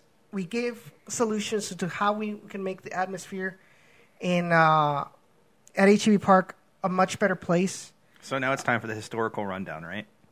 Yes. Okay. Okay. So 2016, as we all know, Don't move your hand. Stop it. Even though it makes it better. That makes it better, but you keep moving it back and forth like this, and so it's doing this like come in and then come out, and then come in and then come out, and then Well- come, and it's changing the lighting over here. Anyways, continue. Sorry, I'm sorry. I'm sorry. Hashtag webcam problems. Hashtag ADD. Okay, let's go. Okay, so 2016, as we all know, Coach uh, Coach Wilmer Cabrera is appointed for the head coaching job of uh, RGVFC. I'm clapping. I'm clapping. okay, so we had a lot of we had a lot of players that had USL experience. George Malki who came from, I believe, Arizona United. Um, you had uh, Charlie Ward coming in from the Stoke City uh, Academy. Uh, you had Taylor Hunter, who was an uh, who was a Houston Dynamo uh, player. Uh, you had Callum Irving. You had Devin Perales, who came in from Austin Aztex. You had Zenon Katic from. Help me out here, Jacob. Was he from Czech, uh, the Czech Republic or where was or Croatia? Yeah, he's from Croatia. He's Croatian. Yeah. Uh huh. You had later on. You had Ru- Ruben Luna, who had experience in MLS with the with uh, Frisco. Memo, who had experience with Dynamo Academy. Yes, exactly. I mean, you had you had uh, also Emilio Garcia, who came in from Pachuca. Uh, Jair Arboleda from Tijuana. You had a lot of players that had first division experience playing in the USL. These team, these players gelled together for the most part to the point that we have the record for the most undefeated games in a row, home and away. We ended up in super impressive. we ended up in second place, just two points, if I'm not mistaken, behind first place, which was Sacramento Republic. Obviously, in the offseason, it was a completely different story. Uh, you saw a little bit of that uh, in, inexperience with uh, these instances of uh, direct elimination, kind of bite us in the butt there. But 2016 was a good year for the Toros. Wasn't so much of a good year for the Dynamo that year. 2016. No, that was a bad year. You had you had he who shall not be named. Owen Coyle. No, it's okay. It's like Voldemort. As long as we don't say it three times, he, he won't appear. Owen Coyle, Owen Coyle, Owen Coyle. Oh, no. oh, God. It's it's it's okay. The uh, his uh, his uh, win percentages is, are extremely low. So even if he comes, we I can still beat he's him. had up. a season above 40% win percentage. Yeah, I, that I think the Houston Dynamo was the last one. It was in the thirty percent. Yeah, yeah, no, no. He's been So- terrible since leaving yeah. Bolton. So he was sacked. Uh, I believe it was in the middle of the season uh, of. He wasn't sacked. It was a mutual parting of ways. That's what the Dynamo said. That, that, that's still sacked. I mean, it's like a saying, "Yeah, we both mutually parted ways." No, the girlfriend hated you at the end. That's why. That's a good one, dude. Now you're gonna make me sad. just, just.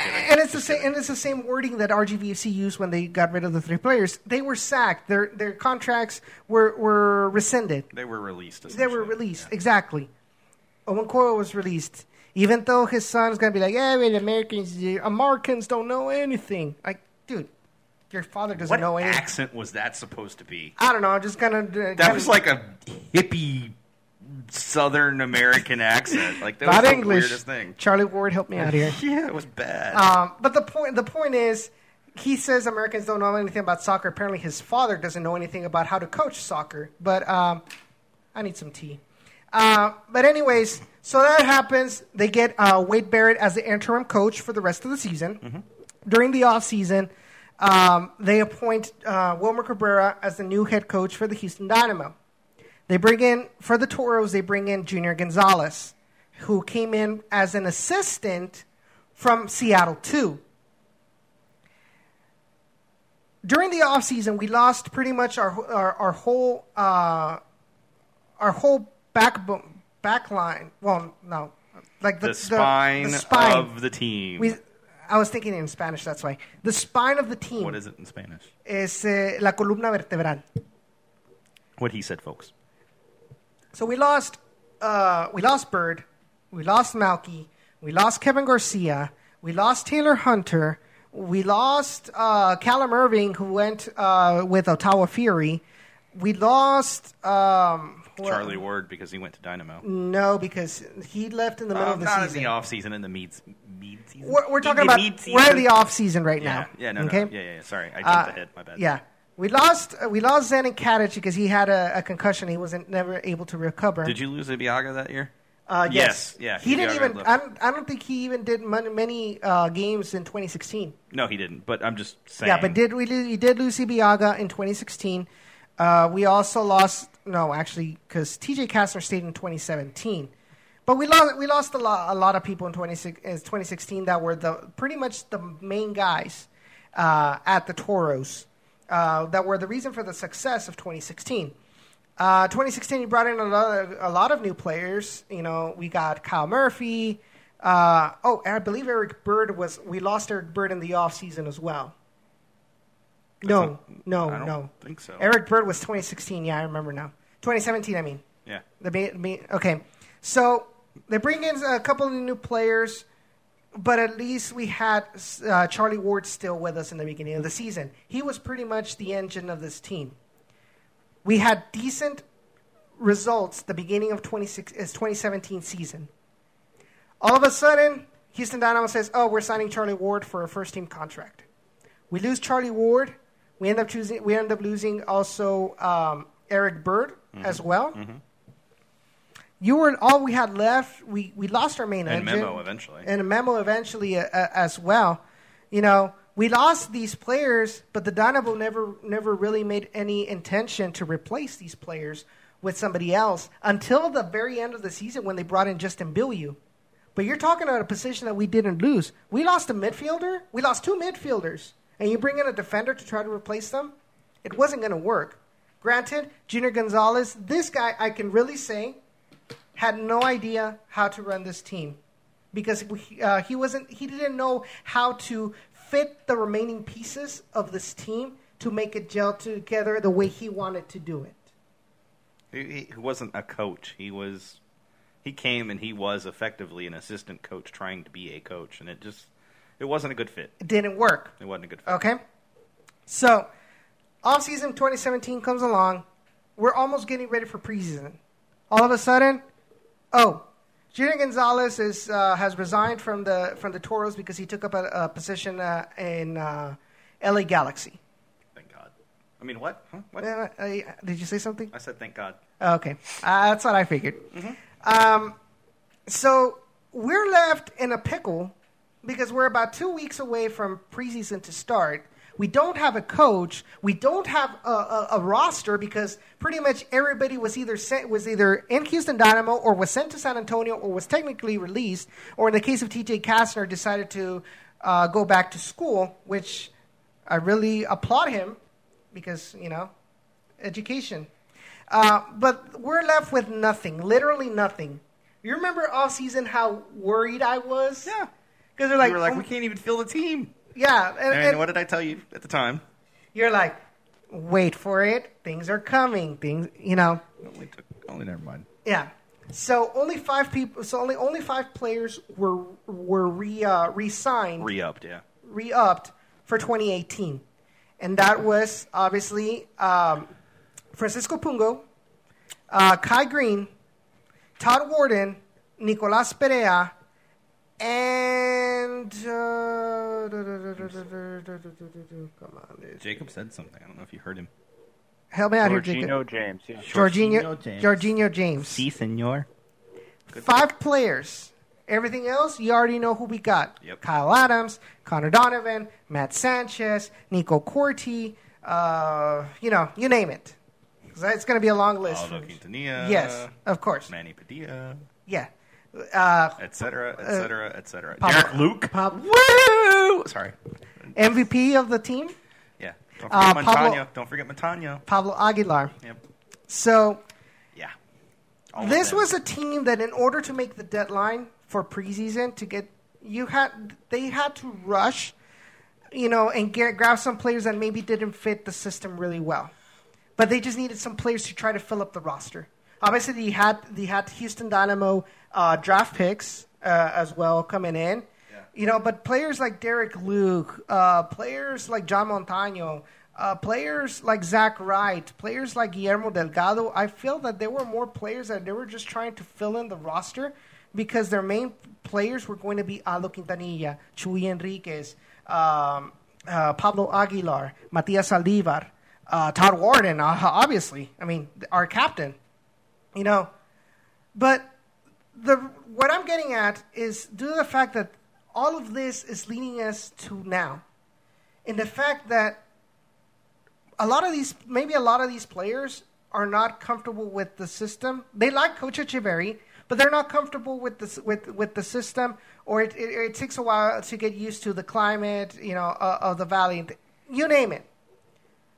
But because coach doesn't have 100% of his roster, or at least close to it, of players that are comfortable playing the way he wants to play or the mentality, and I think that's the biggest that's the biggest thing with Coach Echeverry. And you remember when we had uh, our our interview with Coach Echeverry live on the show? He said, "I want players that will hustle. I want players that that are going to give it hundred percent at practice." Because then that then and, and also at the games. Yep. If you don't give me the hundred percent, you're of no use to me. Yeah, absolutely. And every coach should really feel that way. I mean, you know, I know there are Neymars out there, but they hurt the team more often than not. What what did Brandon Morales say? For him, it's ninety percent mental, ten percent talent in soccer. Absolutely, 100% agreed. But yeah, that's a that's a quick uh, history of the the Toros and why we're having problems right Welcome now. Welcome to Toros 101. You have now graduated from pre-K. Next week's episode brought to you by the letter T. Jacob, I know I r- really do think that you hit it well because the history is true of how we got to this situation. Knowing that it happened the way that it did, but it just makes the club stronger. Tigres almost being basically relegated from the dumb Mexican league that is and always will be a dumb league. Oh, that's great. I mean, things really do look up. I'm happy to say that things are going to look up, and this team is going to get. As long as the system goes like this, please don't take our players too soon. They still need growing. That's step one. Yeah. Step two, fill the stadium no matter how our team does next year. And step three,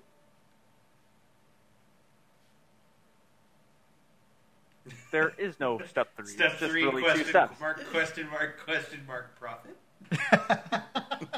I understood that reference. That was great. Uh, David says, "When do I get my certificate?" uh, you really do need to make a uh, Photoshop type I will. certificate. Like as soon as you said, I'm like, oh, that would be great. Post it on Twitter. Ah, it's gonna be fantastic. So David, be sure to uh, be sure to tag me on uh, tag down in the valley on Twitter so I can Or get you- Instagram, either or. yeah, so I can get you your I can get you your uh, 100% official, authentic um, Toros, Toros 101 down certificate. in the from down in the Valley University. Are you an RGVFC fan looking for more in-depth coverage of the Toros? Well, let me tell you, you stumbled upon the right show for your listening pleasure. We are an RGVFC internet show and podcast by fans for fans. We air every Thursday night at 7 p.m. Central on our YouTube channel, youtube.com slash down in the valley. Our podcasts are also available on your favorite podcasting platforms, including iTunes and the Google Play Store. Be sure to also follow us on Twitter, Facebook, and Instagram at Down in the RGV.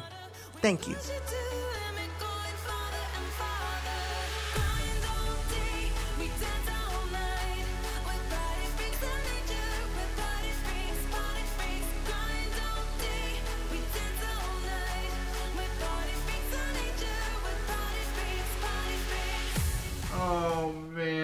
Gonna be a thing now too. oh, that's great. All right, so we talked about fans. We talked about the history of the Toros, where we're at right now. Can I, can I? Yeah. Can I? So, one of the things that we said, right, is that, or I've said, and I said it with Dynamo, and I'll say it for. I keep saying that. Man, why I keep saying that? Well, it's because it's true. Uh, there are positives to take away from this season moving into next season, right? Yes. Even with the crappy result of this season, there are still things worth looking at and and lights in the darkness, if you will. And one of those is what has happened with Cantu and what he's done this season towards the end of the season to make changes to the front office to improve fan relations, to improve customer client engagement, to improve community engagement, to improve uh, social media engagement, to you know to improve all of these things, to improve transparency. And I think they are being more transparent. If you take a look at what they've done recently, they're trying to be more transparent to some extent. Some things they can't be transparent on, but that's neither here nor there. Um, but you know, it's a different. I don't. To me, it feels different now. I don't know if you get that feeling now that this change has happened and, and Bert's gone and, and a few other people are gone and these, these other people have come in, but it feels more, not necessarily open, but it feels like they're embracing this idea that things can be better and we're going to be better. And you said it earlier. You know, that was, that was something that, that you said earlier.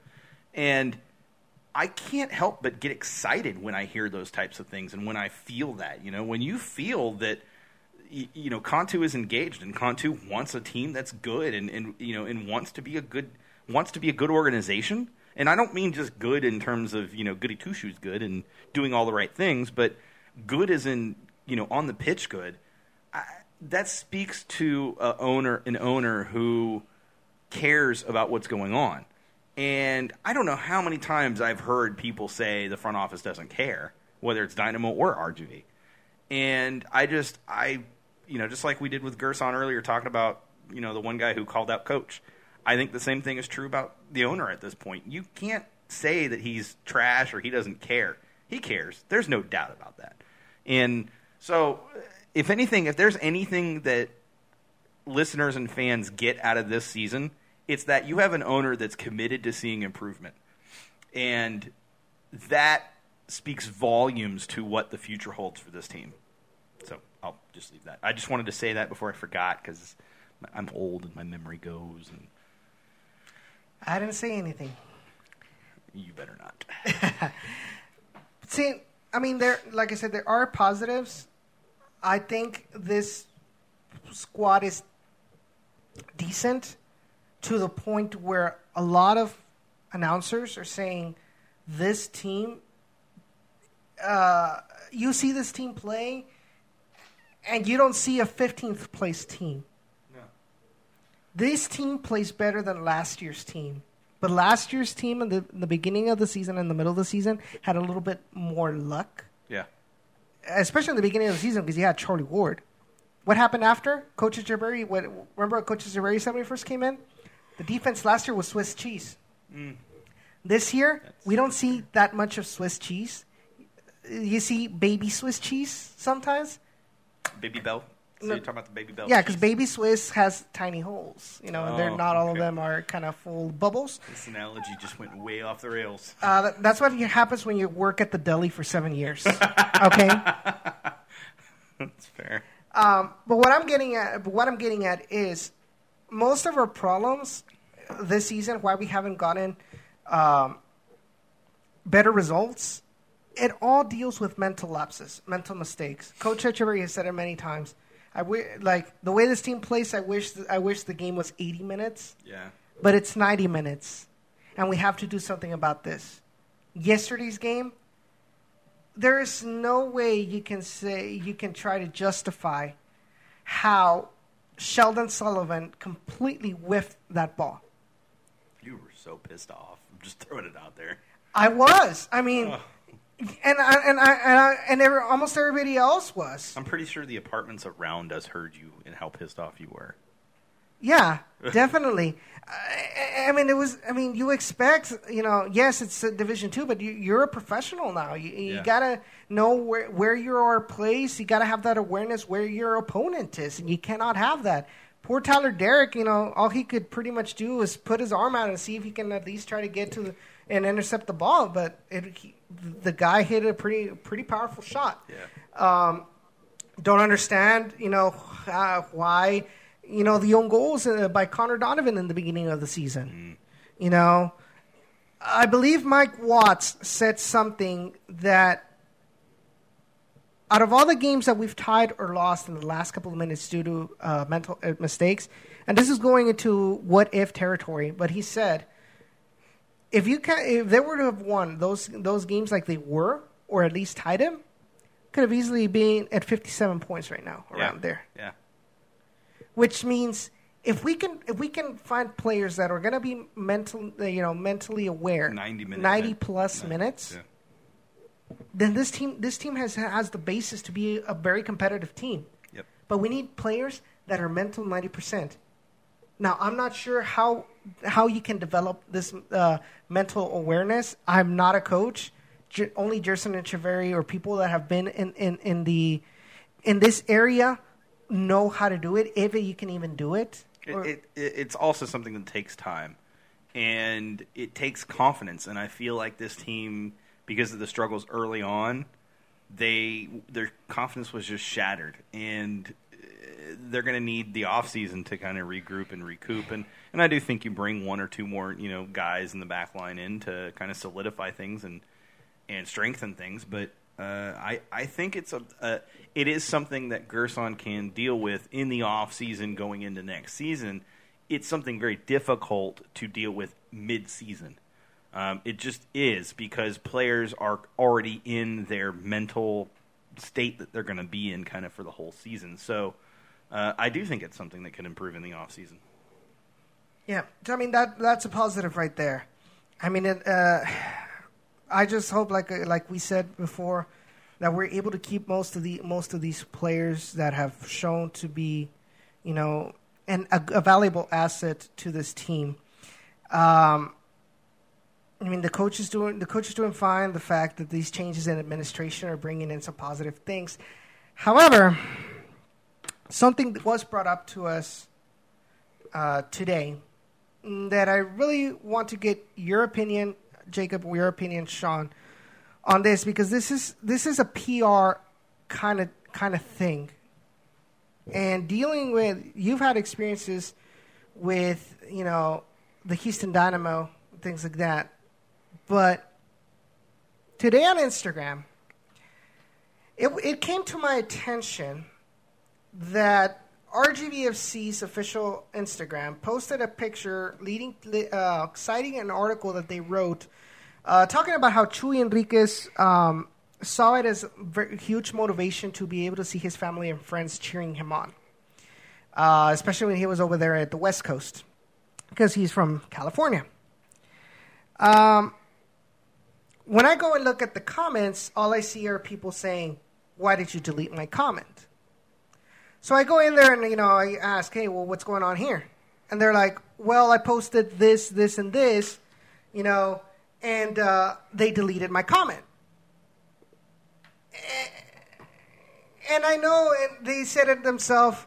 This was this is a comment that was pretty much you know kind of criticizing this team. Inflammatory. Critis- it was inflammatory that specific one. He told me specifically, you know what he said, and I'll go ahead. I'll go ahead and uh, read it to you, uh, and you guys be the judge of this.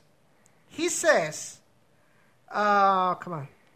All right. He says that he wrote, What is your normal level? Because the, the thing says, the quote says, Having my family in the stands motivates me to perform at an even better level than I do because it is a pe- special occasion for me. That was a quote from, by Chuy Enriquez on the article.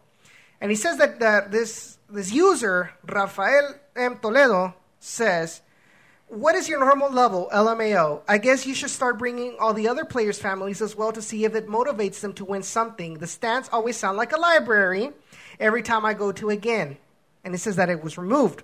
Another user had the same thing.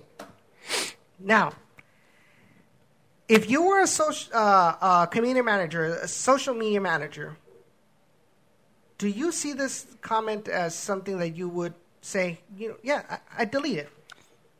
Yes, and there's only one reason why. Because because Chuy's talking about his family, his family are reading those comments. So fans need to remember that when it is something like that, it is inappropriate to lash out at a guy. I, I'm just being real here, guys. Like, be human beings for once and stop being jackasses. Um, on that note, the Houston Dynamo don't remove comments or, or anything to any of their articles or posts or tweets or whatever. Trust me, Ben sees them all. I have asked Ben, and he Cisco will confirm. He said, "Yeah, oh man, I, I some days I put the phone away because I don't want to read them, but I don't remove them." So, on the flip side of it, I don't think they should ever be removing comments, but fans need to take a step back and not be assholes about it. Like, really seriously, 100%. Like, you can criticize the team on Twitter, and I get that. But when it's about a guy's family, that's just, that's another level. And I realize he didn't necessarily directly attack his family, and he was going after the effort he was putting in outside of this quote unquote match. But my problem is is the family is still included in that post so therefore they're reading the comments. I mean, and they're minimi- they're minimizing the effect that the, that his family has on Chuy Enriquez. Because he he also adds like, oh well, you know, they're professionals. It's it's inexcusable because they they get paid to play for their top level, and also also I- here's my problem though. Okay right. You could say that and asshole shut up but at the end of the day how many players in the nba in the nfl in mlb in professional soccer have said oh when i play a team that i used to play for oh man it motivates me to play harder every one of them the reason I'm so pissed off about this is because the guy was trying to make the point that, man, I was more motivated than normal. Look, that's a natural reaction. I'm being real with you guys. That's a natural reaction. It's totally okay to have that reaction. It doesn't mean he wasn't giving 100% before. It just means he had that little bit of extra emotion, emotional and psychological motivation to push through and push harder because his family was there it's okay. That's professional athletes are people. They're not superhuman cyborgs. Yeah. They're people. They're going to be emotionally motivated and, and, and psychologically motivated by things that you're like, man, that should never be the case. And I mean, I mean, it's not like you can say like, "Oh, well, at my job, I always give my 100." percent It's never the case. No. And he's like, "No, well, they're professionals." Yada yada. And he al- he also said like, if any other job, if you mess up once or twice, you get fired. Like, and when we're trying to school him and say, Wait, wait, wait. Hold on. You'll, you'll enjoy this. Um, I have one, one word, actually. Five words. President of the United States. We can continue now. can I drop the mic and just leave the show? Because I'm done. That's my done moment right there. That was brilliant. "You're more than welcome. Thank you so much." I'm out. Good night, guys. I'm out. Be sure be sure to mute the mic. Oh, I'm going to. the point is, is that you can criticize this team. I've done my share of criticism. Jacob's done his, his share of criticism of the players. But have some, like I said before, have something to back it up. and only deal and only talk about that player and what happens on the pitch. Off the pitch, that's a big no-no, especially if you're if, if the family is involved. And let me get, and, and let me tell you one thing. If you listen, if you happen to listen to this, Rafael Toledo, get it in your thick skull. Contracts are not the same thing. Are not the same way of employment. It, it, uh, uh, soccer contracts is not the same type of employment as yours or my employment. Will it, we live in a right to work state, which means as easy as you can get hired easily, you can also get fired as easily without your employer having to give a reason why they fired you. Whereas in soccer, they are legally binded to a contract that states specifically how long this contract is valid for. And if you're going to release someone, that there's going to be a penalty, there's going to be a specific amount of money that you are going to have to give uh, to the player as his release clause. It's not the same. Get it to your thick head of yours. Like I said, I appreciate the support or uh, that you go out there to the stadium and support the Toros. And yes, I understand sometimes you have to be a hater to hopefully get shut up, uh, get, have the team shut you up, like it's done many times with me. And Jacob, uh, Jacob can, can pretty much confirm this. But that and saying a bunch of BS, not knowing how employment works here in the United States, just because you, para empezar, Chuy Enriquez is the last player you're going to have to criticize that way. He is one of the ones that has worked his ass off all season long. He is our leading goal scorer. He has had many assists as well. You see him when he comes on the pitch, the effort that he puts to, through in. He's the last person you should criticize and say, "Whoa, where's your what? What's your real level then?" If you're going to criticize somebody, make criticize somebody that has legitly shown nothing in this season. And that's all I'm going to say about that. While I do understand that RGVFC, the, organization, has a right to pretty much clean out the uh, the the comment section from negativity like that, especially when it's something that's unwarranted, it looks bad in a PR way. And I think they need to understand that there are some times where, yes, it is valid for you, you to want to uh, remove comments, but it was just a general uh, saying, like, "Oh, why does this team suck?" or things like that.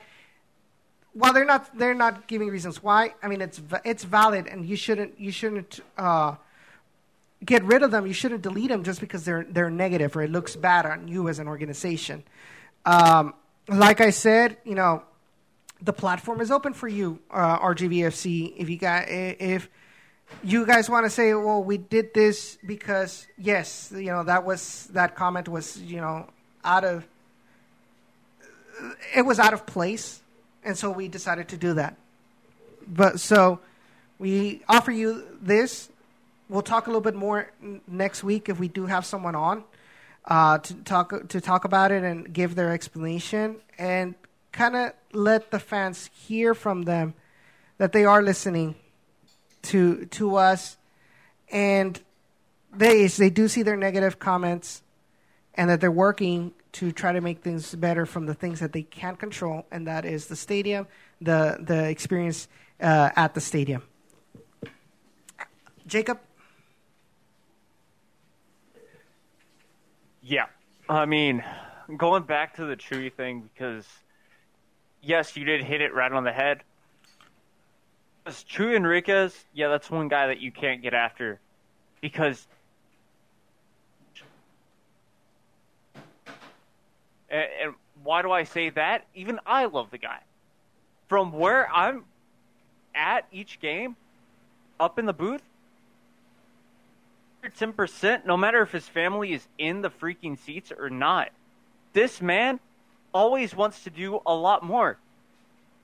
Or on this show, I play for the fans sometimes. And, well, actually, it wasn't on this show, but it was in an interview. I play for, for the fans. Told me one time not to. Just go play out, just go out and play a game. He does exactly that. He tries. He wants this team to succeed.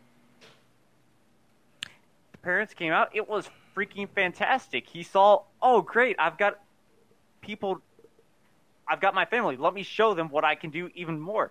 Let me sh- put on a good, sh- a, an even better show than I have before. That's perfect. Mm-hmm. Be great if somehow RGVFC could get every single family down for like a road game or even a home game. Easy momentum booster for for the whole team. Mhm. Never going to happen, but like you said, it's something psychological about that. That when you see someone that you know, impress them. It's just way. Yeah, I, definitely, I definitely uh, agree with that. Um, it's, it's just, it's just ridiculous. You know, I understand, and I have seen on Instagram some good, good concerns. Last time there was this lady that talked about, well, why is it that the fans, or why is it that the players don't go up to where the fans are uh, to sign autographs or take pictures with the fans? you know, she says that she takes her two kids there, and sometimes she feels disappointed that the players don't go up to to the stands to you know to meet the uh, to meet the uh, to meet the community. And I mean that's a val- that's a valid concern because you're talking about something that affects that affects your game day experience, and that's something that our front office can control and they're working hard to alleviate. And some, but sometimes that even that that doesn't fall on the player's head or on, on the player's control. If the coach, especially after a loss, if coach says, "I want you in the locker room now," it's now. Doesn't matter if you leave fans hanging. If the coach wants you in the locker room at, a, uh, at in five minutes, that's what it is. And there's nothing front office where the players can do. I'll bet you anything the players want to interact with the fans to in, that are at the stadium. They want to. Like Chuy Enriquez told us that, but it's not up to him. Charlie Flores, ex RGVFC player, told us. It specifically said it's not under our control. It's under coach's control. If he says locker room now, it's locker room now. Now, can there be something done in order to kind of uh, help with this? Yes, but then again, you pretty much uh, you pretty much have to move around the itinerary of the post the post game uh, um, things. You know, after they shower, after they give uh, the uh, press conferences, you know, eh, that all, all of that would have to be changed. But you know, that's why we need y'all's input. What do you What do you see? What are your concerns, especially at the stadium? Blah blah blah, and then we can voice it to them. I can easily say, hey, tell the guys at at uh, RGV, hey, you know what? Well, this came up. Which, by the way, they saw that comment. They told me. They saw that, and they understand what's going on, and they're going to try to do whatever they can to try to make it uh, to try to alleviate that concern. Like I said, it will have to take some moving around. They will have to analyze to see if it is plausible or not. But they are trying to change things for the better to get fans back in the stadium to make sure that there's a connection between fans and players. Because they know, they know that that is something that is lacking right now. Those kind of comments, very welcome. But if you're just going to diss the player or the team just to diss, Eh, or or, or kind of go out of the way to kind of humiliate or, or offend, then that's not needed. Now it's up to you, their discretion. I mean, if it was me, I'd leave it. Why? Like I said, it leaves a bad PR when you're when you're pruning for you just want if you just want to see positive comments. It, people think of it as kind of Gestapo-ish. You know what I mean? Censoring. But I don't control social media. So, I mean, I can say, hey, you know, I, I, I can say that I don't agree with it. But in the end, they're controlling it, and we just kind of have to live up with it. And if you want to voice your opinion, there are ways to do it. Uh, and that's what I hope. That's what I hope people would understand. There are ways to voice your concerns. There are ways your ways to voice your negativity uh, without going overboard. So, with that, I, I mean, we're at nine o'clock already, so it's pretty much uh, time to call it a night. Jacob, you have anything else you want to add? Like one quick thing on that. Yeah. Um, to go after the game. Yes, they go to the locker room. Where do I see a lot of fans go when I go to press conferences? Around that place. They're around where you go into the locker room. In the concourse. So, exactly that concourse. That's where all the fans go to meet the players. I think only on a special occasion like the last home game or preseason will go around really signing autographs in the concourse. hmm So,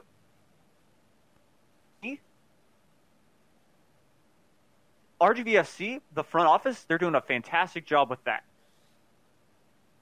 They can only make those special occasions happen more and more. But if you want to meet the players to get a couple of autographs after the game, for sure, try the concourse. That's a key place to go. hmm And they'll stop. They'll they'll stop and, and take pictures. They'll stop and sign autographs unless, like I said, they're extremely hurried by the coach. Uh, but more often than not, even like I've seen, even with the loss, like I believe last time that I went there, we lo- and we lost. Uh, was? Oh, against OKC? You still had a couple of players stop, say hi to the fans, and take a couple of pictures with them. So you just have to you just have to be there. Um, I know, and, and the fact is, the way the stadium is designed, it's pretty much different because other stadiums, well, they oh they just walk up to like where the stands begin, and you know they just get on the rail and, and take pictures with them from there. The problem is the way the stadium is designed at HEB Park. What's what's at the bottom are the suites, which by the way most are empty. So most of the regular fans they're one story high up, and it's a it's a bit of a chore having to go through the concourse, go up the stairs just to get an autograph. The best way to do it, exactly. So Sloth says a lot of the times they also go where Stampede is, and the, and they'll do it. They'll they'll do uh, they'll do meet the fans there. Now, is there room for improvement? Yes, we've talked about it before. Meet the team night for for for uh, season ticket holders. Uh, more more activities for season ticket holders that involves you know getting the, them the players involved in the community. Uh, more getting these players out there, and they're starting to do it. They're getting these players out to the radio stations and conducting interviews uh, in their local radio stations and with uh, and with Telemundo. I mean, just today they had Robert Castellanos in, in Telemundo, so they're they're starting to do that a lot more. Uh, so there is improvement, and I can I can assure I can hopefully say that they are analyzing these other things, but it's too late to do it for this season. So I can only hope to say that all of these bigger uh, ideas that I that that we have, we like meet the meet the team events, uh, jersey reveals. That'll be done until next season, hopefully. But I will, but I will try to pitch those ideas to see what to see what they think of it. If you guys have any other ideas, feel free to comment it. Uh, contact us on Twitter and give us your ideas. We we want to be the voice of the fans, and and that's what that's what we're gonna do. So tell us what your idea is to make this team better, and uh, if it's something the front office can control, we'll we'll send it out to them and see what they think. In the end, this is a business, but who benefits from this business? You guys. So the happier you guys are, the better it is for their bottom line. Most most of the time. So having said all of this, Jacob, anything else? I've said all that really has needed to be been said tonight. Definitely. And I know I know we ne- we didn't really talk about game things, but I think these topics that we talked about today, it was something that needed to be said. It was something that we couldn't just let let it pass by, because as you you're starting to realize, the fans are starting to have a bigger effect in, in, in social media, and not only does the organization sees this, but the player sees this as well. If you if they're seeing that fans are getting in on, on their case, messing with their family, it, you know, uh, ridiculing their their mentality, like, oh well, my family gives me confidence, and they they see that you're ridiculing them uh, for having that aspect. You say you support this team, but that actually does the opposite. There are better ways to say you are not happy the way they're doing, the way they're playing. And I've said it before, and that, and I'll say it once again. That way, people will, will hopefully understand this. Having said all of this, I think it's time for us to go. Um, be sure to check out our friends at the Beautiful Game Network at the BGN uh, dot FM uh, on the we- on their website. You can also follow them on Twitter and Facebook at the BGNFM. Um, thank you guys. Thank you, Be- uh, Beautiful Game Network, for all that you do for for this uh, podcast. Uh, thank you, David. Thank you, David. Um, and thank you guys for, for joining us today, for hanging on for these two hours. Um, I want to also be sure to check out uh, Last Word on Soccer. Uh, Jacob, that's where you write your articles. I believe you posted uh, San Antonio's um, article on Tuesday or Monday. Uh, Yeah, I believe it was uh, Monday. Yes. So be sure to check out Jacob Jacob's articles at Last Word on Soccer um, on their website. And uh, what's their Twitter, Jacob? Believe it's at LWOS. If not, then it's just um, just type in in the search bar "last word on soccer" and it should pop up. It is Last Word SC at Last Word SC. But we will we will be retweeting uh, any, any articles that, that come up on Last Word on Soccer, as well as the Beautiful Game Network written, uh, which are are done by uh, our correspondent uh, Ray Silva. Uh, so be sh- and also be sure to check out down on the RGV.com where I will be writing my articles in English. And in Spanish, be sure to check out mentefutbolera.com. I will be writing about the Houston Dynamo and the Toros um, for them in Spanish. Uh, be sure to also check out Down in the Valley Gaming. Um, I did upload last night a video, but today while I was watching it, I realized that there were some mistakes that I need to fix. So I'm going to have to re-edit it and re-upload them. But there is a new video, uh, Rocket League, that we play that Callow, uh, Sean, and I played last week. I will be editing uh, uh, as well uh, a new The Crew 2 video that I haven't gone around to editing yet, but I will do so by the end of next week. Uh, so be sure to f- subscribe to Down in the Valley Gaming. Um, and hopefully we can have some Minecraft that uh, that Sean recorded recorded earlier today, and hopefully we can have what I want to do, guys. I know it's a little bit late, but what I want to do is create a ultimate or pro clubs team out of fans, RGVFC fans, and uh, Ray. I mean, not uh, Rene, my friend Rene Gallegos, who we had about three weeks ago on the show, uh, talking about his pro clubs team, where they're repre- they're pretty much representing RGVFC and and eSport, EM, in the eFIFA um, competitions. Uh, we want to do something like that with down in the Valley fans, with RGVFC fans. Uh, right now, we think we we only have Xbox. I have PC. Uh, Jacob has a P- PC as well, and I believe Xbox, right, or PS4. For of FIFA. This is where I really enjoy playing it. And which one again? It kind of cut out. Box. Xbox. Okay, so we want to do something like something like that. You know, have something fun for the fans, and you know, just enjoy ourselves as a fan base. So be sure to be keeping tuned on that. We want to uh, when we have more details about that, we will let you all know. Uh, be sure to check out the Beautiful Game Network sponsor, which is Roughneck Scarves. Be sure they are the official scarf supplier of USL, MLS, and NCAA. Check them out on their website, roughneckscarves.com. Um, be sure to also be on the lookout for our podcasted version of this of tonight's show uh, on SoundCloud, and then the day later it will be available on Google Play Store, iTunes, uh, and Stitcher. And be sure to subscribe to those uh, to us on those uh, streaming platforms, podcast platforms. Uh, it really helps out a, a lot. Um, my name is. Before I go, obviously, thank you so much for hanging on. Really appreciate you, Johnny, for calling. Uh, Sloth, David, uh, Cisco, as well as Ray, of course, who joined us, who joined us for a while. Thank you all for participating in the chat. Really, really appreciate it. If you liked, if you liked this video, be sure to leave a like.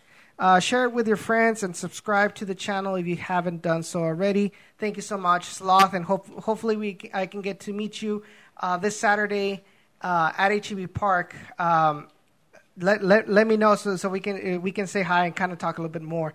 Uh, uh, whether you want to be with, I know Jacob, you probably are not going to be there, but either Ray and I will be there at, at the stadium. Uh, so if you guys want to drop by and say hi, you're more you're more than welcome to. Um, that's it for tonight's show. We'll see you next Thursday. By the way, big announcement: uh, we are moving down in the valley to Thursdays to try to eliminate this inconsistency of uh, of airtime dates or days of the week. So we uh, we decided to just avoid uh, making it more complicated than than it should be. We're moving it to Thursdays at 7 p.m. on Down in the Valley's channel, youtube.com slash Down in the Valley. Uh, thank you so much for, for everything. Thank you, Jacob, for, for coming on the show. We'll see each other next week, next Thursday at 7 p.m. And take care and hashtag we are toros, hashtag somos toros, and hashtag siempre fiel.